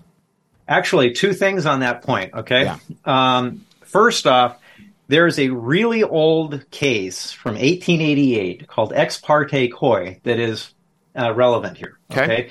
Uh, now, what it was is it was in the state of Indiana. There was a group of people who conspired to cheat in, a, in an election for the local coroner and mayor. Okay, or, or coroner and something else. It, it, might not have been a mayor. It was, but it was, they're both local level positions. Okay. Okay.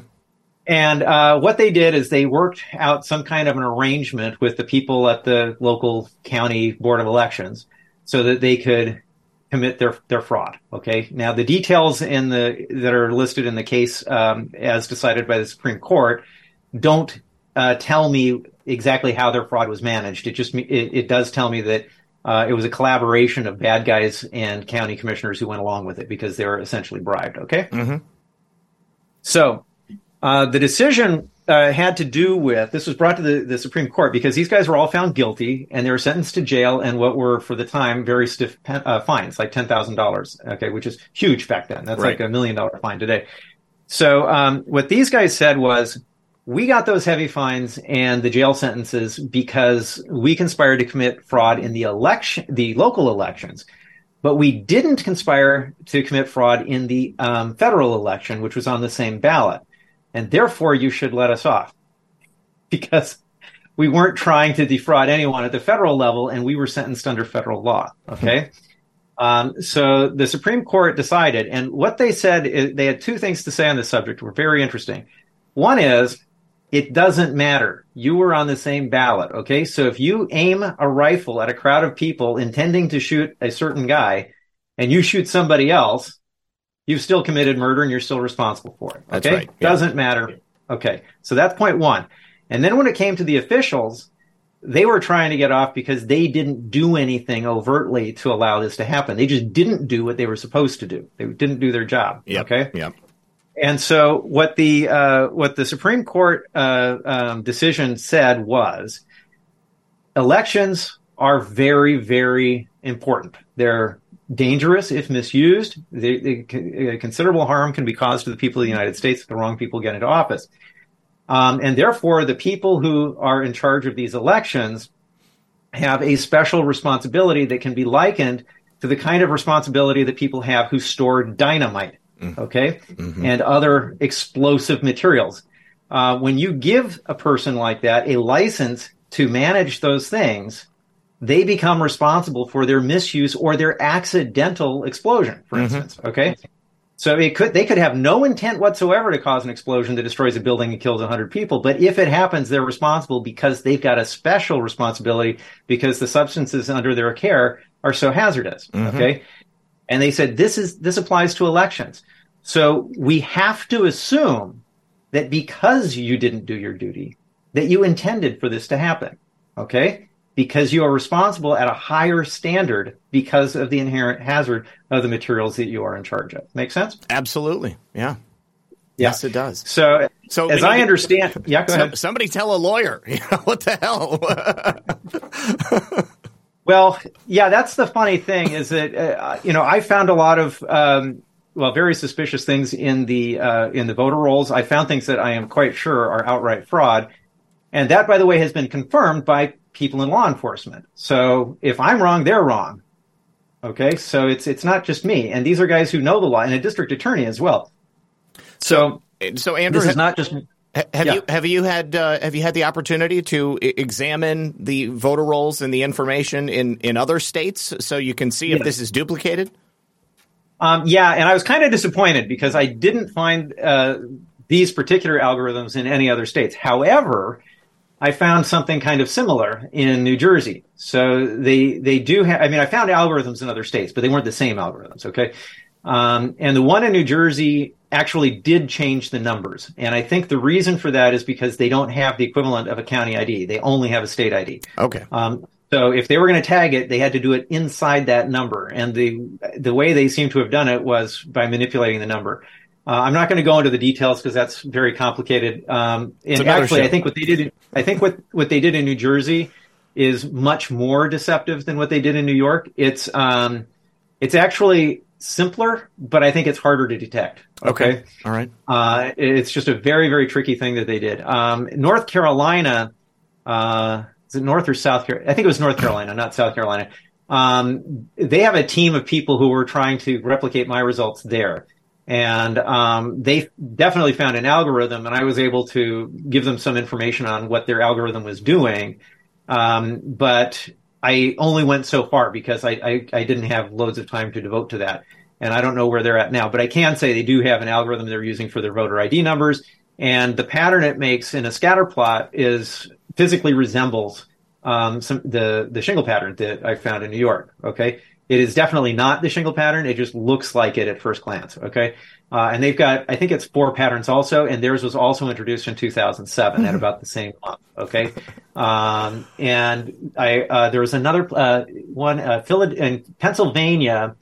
Uh, they've got a guy named Vico who's doing a lot of research there. We've had a lot of chats. He's a really terrific guy. And, um, although he didn't find anything for uh, Pennsylvania, neither did I, he did find something in Hawaii. And in Hawaii, it was literally a tag. It, it, wasn't, you know, as sophisticated as what I found in New York or, or New Jersey. Um, but what it is, is they have, I think it was slightly over a million voters in all of Hawaii. Mm-hmm. Okay. And about 10% of their numbers, um, are tagged. And the way they did it is they have what's called a UUID. Do you know what a UUID is? Uh, I mean, I've heard it, but I, I, don't know what it is. I couldn't tell you. Okay, it's a, it's a in, in this case, it's a 32-bit encrypted number. Okay? okay, so this is so I was looking at, at the numbers for Hawaii, and I, I hate to admit this because uh, Vico wins here. I uh, I just gave up. I, I, looked at it. I was like, "There's no way I'm going to figure that one out because it's utterly randomized. It's totally randomized." But this is because of the way I was conceptualizing how to solve the problem. Uh, because if I'm looking for patterns, which is what I was doing when I was looking at New York's data, there's no way I would have found it, right? But that's not what they did. What they did is they they changed the last 12 digits of about 10% of the records so that they're identical. Okay. okay. And, um, and I know what those digits are because Vico told me. So, so I can search those last 12 digits and I can pull up all those records. And so I know that these are tagged somehow. I don't know what it means though, because um, Hawaii doesn't give um, or provide as much information as New York and some other states do with their their public release of the voter rolls. So I can't tell if they're purged. I can't tell if they're active. I can't tell if they voted. There's a lot of data that they just don't give.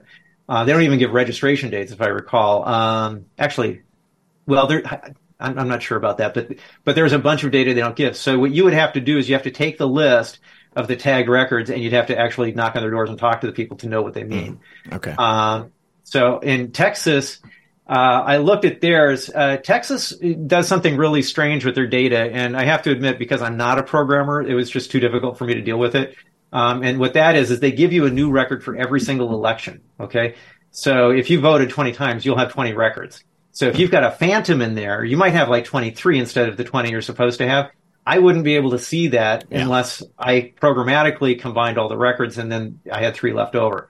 And I just didn't feel like going to the trouble of, of doing that. And nobody on the NYCA team wanted to do it because it's not New York. Right. Uh, so, so that, that didn't go any further. But looking at the data, um, there was a pattern that was evident in the, that was uh, algorithmically controlled that had to do with the ID numbers. Mm-hmm. Um, but I would need to take that other step I just described in order to go any further. So the the point um, is, um, yes, there are algorithms in other states.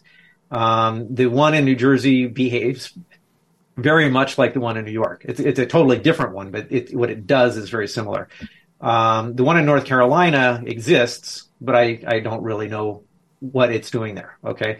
Um, and all of them seem to have the same date attached to them. The one in New Jersey too, 2007, middle of 2007. Hmm. Um, so they all seem to have been created about the same time.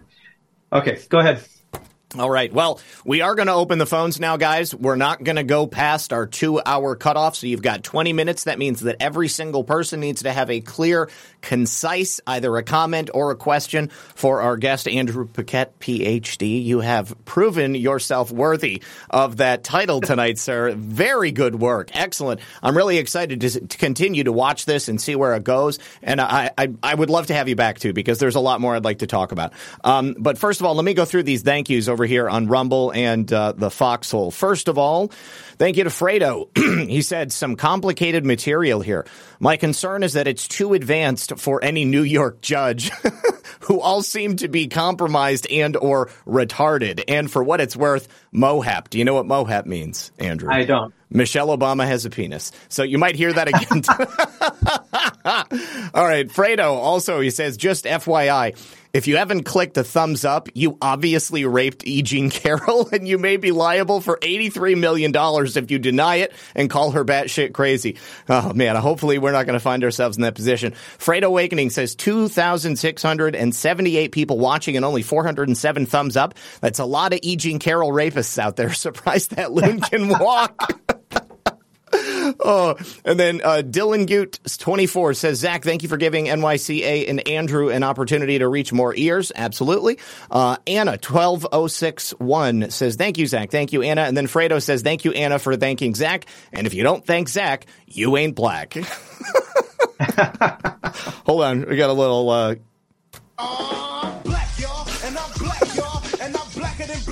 Okay. Uh, anyways, so the funny, the joke around here, Andrew, I don't know if you could hear that was, but uh, you ever seen CB4? No. With Chris Rock? Oh my God. There's this like jokes. There's this, it's about this, this rap group that's coming up.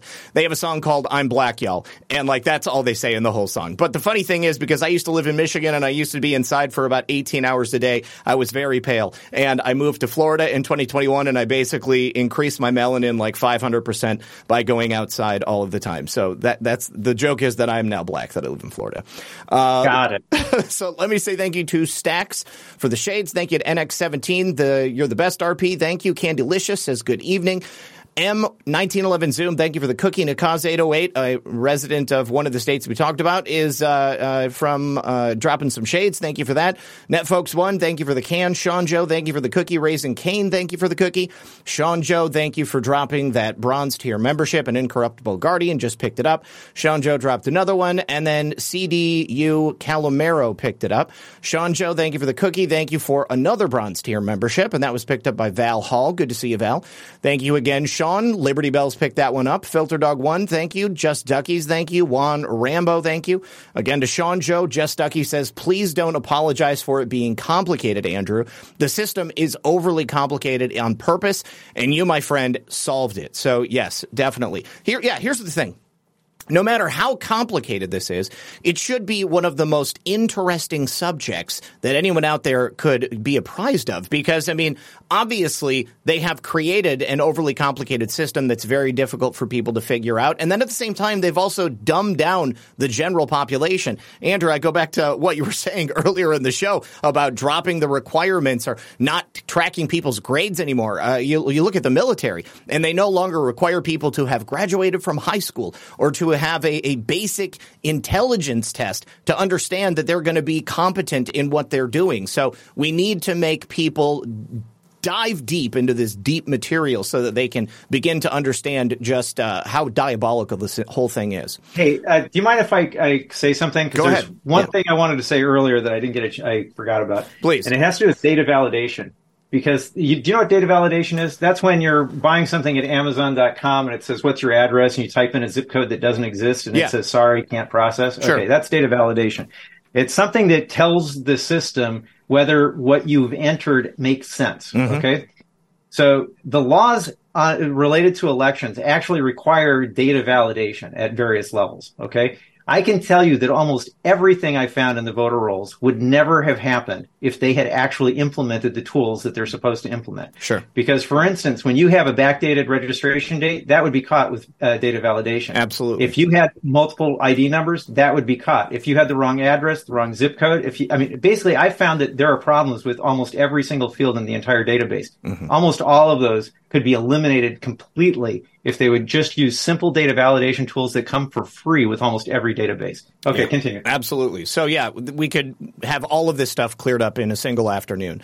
Uh, thank you again, Just Duckies. Uh, Justice Song, thank you for the cookie. Thank you to Sean Joe. Thank you to Castle Drummer. And thank you to Net Folks One. We're going to bring our first caller in. Caller, you're on the air. Can you make sure the stream is muted in the background? And can we get your name? Hi, this is Montana Sky. Montana Sky, welcome I'm, to the program. How are you doing? Oh, I'm great. Oh my God, what a great show! Thank you. I'm glad I you like it. I have some questions. I'm in New York. Oh, excellent. So okay, well, go questions. ahead and ask. Oh, are we are we live? Or you want yeah, me we are live. I'm it? not sophisticated enough to have screeners, so you're on the air. oh, okay. Hi. Hi. Hi. I'm calling you from the Southern Tier, and I have a, I have a question.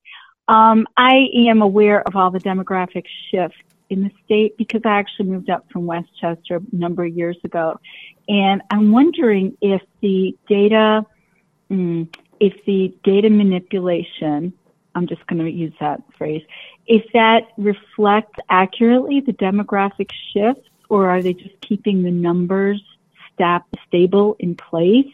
Because there's so many people moving out of state from Florida, so many people who are, how do we say, not, not American, moving yeah. in. And I'm just wondering if, if, uh, doc, if, uh, Dr. Paquette was able to, like, take a look at that and see if that mattered, so to speak, you well, know, because yeah, of the population shifts.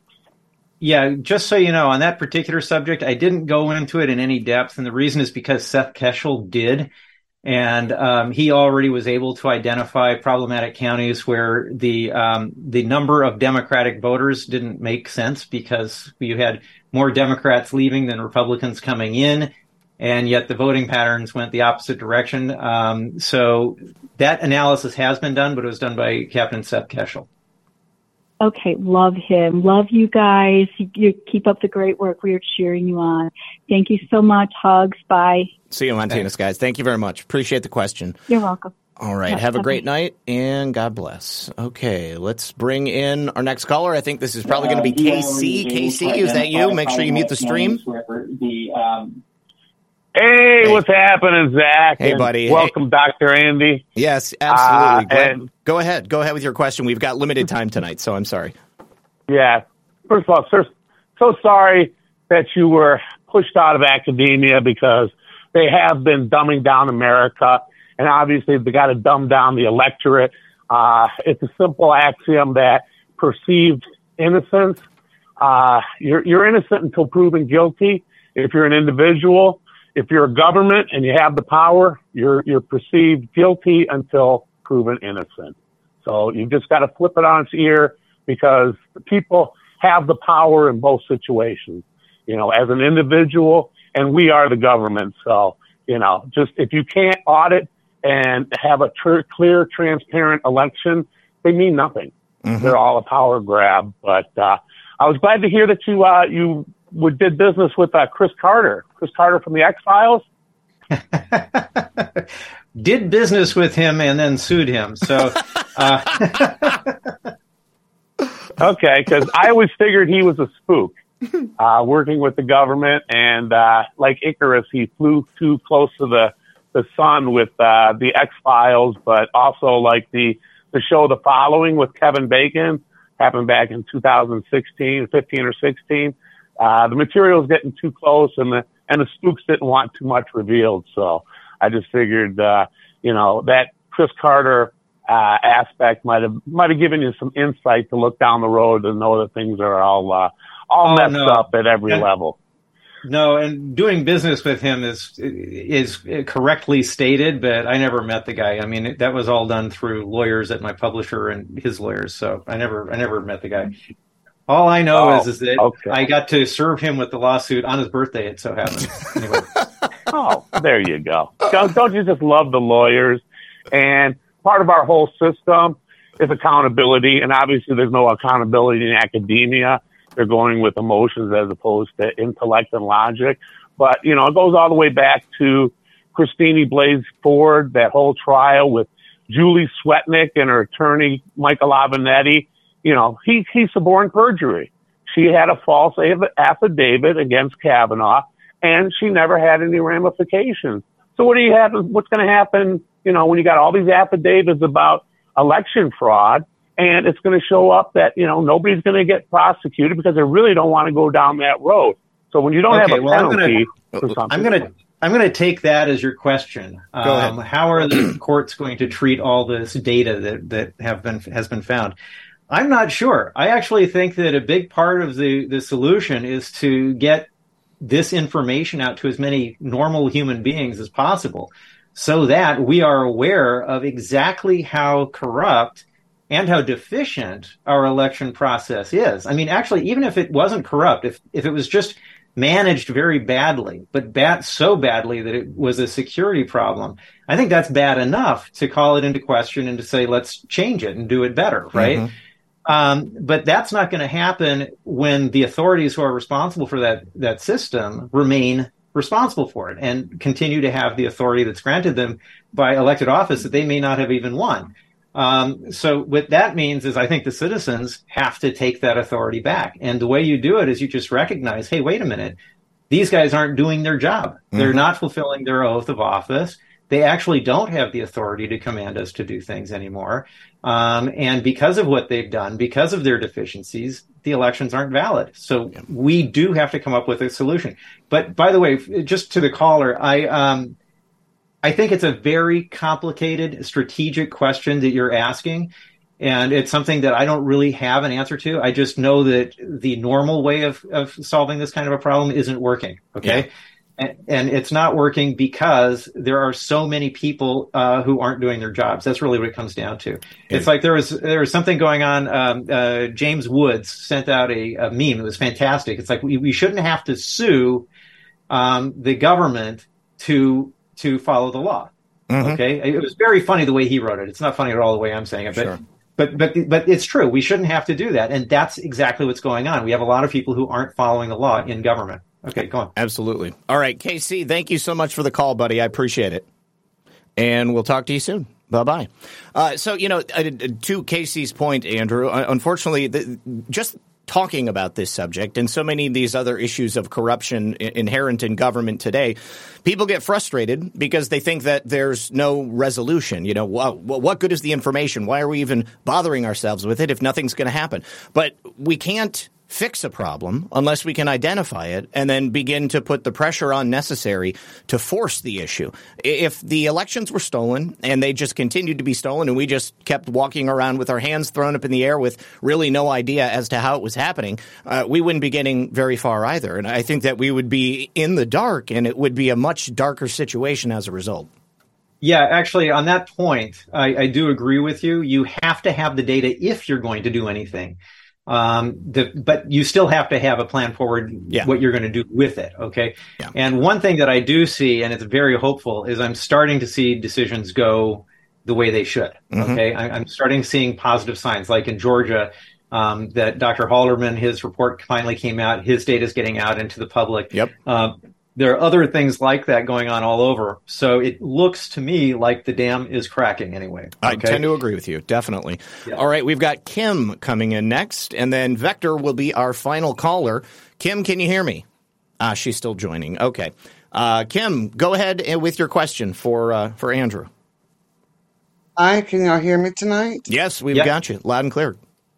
Awesome. I am so happy to hear what Dr. Paquette just said a few minutes ago about holding these people accountable and we need a solution. And Zak, you know how I've felt over these years about what's been going on and us not having a way to do anything. And I think I have found the solution. And that is the redress of grievances to our government. We put them on notice, like you put them on notice, like you said, Doctor. Um, make them, they did not follow the, the law on um, what they did. And you need to file a notice showing them where they had the constitutional authority to certify that election because it, it's uncertifiable. So where did they get the authority to certify it? And when they can't prove that to you, then that holds your claim to be true. And if they don't do something about it, Zak, that's where the bonds kick in. Mm-hmm. And then that's where that's where then they, they vacate their office if they don't uphold their oath. And their oath is to protect our rights, our God given rights under that Constitution, under our amendments, under our Bill of Rights. And that's what we have to do. And they have the affidavit mamas that are doing those and having much success. And Jack and Margie Flynn have been doing that for 30 years and they have a whole constitutional course for free that walks you through it, gives you all the paperwork you need. But what we have to do is redress our grievances by putting them on notice, giving them, because we're in a, an immediate danger, you give them 10 days to respond. And if they can't respond to you, how they were able to certify that election according to the Constitution, then that that violates their oath, and that forces them to vacate their office. They have to answer, and I think we said, like you said, I don't even think they realize this is going on. I think this is going on to where the election commissioner doesn't even know this is going on, and I think that this is going to this would give them the opportunity to actually do something because then they would be forced under their oath and with their bond on the line and this is for all of our grievances across everything. And Zak, you know me, I'm going after my state for the vaping thing. Good, good. I'm glad to hear it. it. So, Andrew, and a lot of people are doing this. So, and, and Andrew, I don't know if you're familiar with Bonds for the Win. I've uh, in, interviewed the ladies from Bonds for the Win in the past, and they've had a lot of success uh, having to do with during the pandemic with for uh, uh mandates and such in schools and and in local uh, uh, instances. But I mean, the people that you spoke with uh, I mean, it's almost like it would be the same thing as walking into the FBI and saying, "Hey, I saw somebody with a bomb. They said, I'm going to commit a terrorist attack, and I'm telling you so that terrorist attack uh, won't be able to happen. You'll be able to stop it. Uh, and then the FBI does nothing, and then they say, oh, well, you know, uh, we didn't trust this guy or whatever it was. I mean, you've told people exactly what's happening. You've shown authorities, people in power that could do something about it. And it seems like if they haven't chosen to do something yet, I mean, they're certainly in violation of their oath to uh, their office and to the people they represent. Well, one thing about that I will say is that um, out of all the people I've spoken to, which is a subset of the number of people that NYCA has spoken to, uh, because Marley and some other people on the team uh, made more presentations. I, I stayed fairly local. But um, I would say that of the ones I've seen, about half are actually doing something and the other half aren't. But the thing is, some of them, some of the people who are doing something are in the same county as somebody else who isn't. And I'm not identifying which is which because I, the fact is, I, I believe there are some situations, uh, either possible or actual, where we might have a sheriff investigating something that the DA has decided not to look into, mm-hmm. or we've got a county commissioner looking into something that the DA is interested in, but the sheriff is ignoring, mm-hmm. um, or we've got one commissioner who's looking and the other commissioner isn't, because every board of elections has a, a Republican and a Democrat commissioner. So um, I, I am waiting for the very entertaining moment when these people discover each other. um, but you know, one thing I want to mention too, Nikki Haley gave me gave me some hope the other night in New Hampshire. And actually, at some point, I want to be able to plug my uh, Substack with this, but I, I did an article on it. And the interesting thing about the New Hampshire results is that Nikki Haley effectively gave us a simulation of how much fraud Donald Trump can handle because she represented her votes in the Republican primary represented 33% approximately of the total. Mm-hmm. Now, normally you can't uh, commit more fraud than you have non voting voters who are registered, right? Mm-hmm. Um, and that tops out at around 20 to 25% of your registered voters list in most states.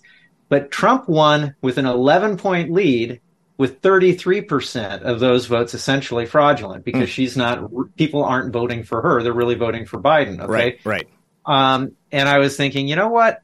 That's actually a really positive sign because that means Trump has so much support that these guys would have to actually go over the number of registered voters in order to hand a victory over to their other candidate. I agree. And they'd have to go over by so much, it would be really, really obvious. I wasn't yeah. sure that was possible, but after the New Hampshire primary, I think it is.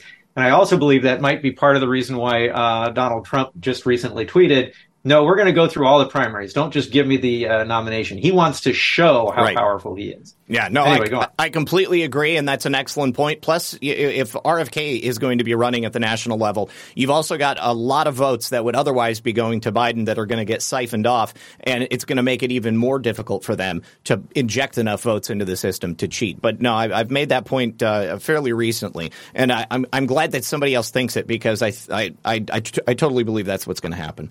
All right, Kim, thank you very much, and we've got oh our final caller hung up. So, Vector, I guess, uh, thank you anyways, and, and, appreciate you being here. Final thank yous over here. Uh, let's see. Uh, Kim, Kim Lake in 919 says, I'm in New Hampshire and I worked with 300 volunteers after the 2020 steal, and we found two algorithms in our state. We had a forensic auditor working with us also.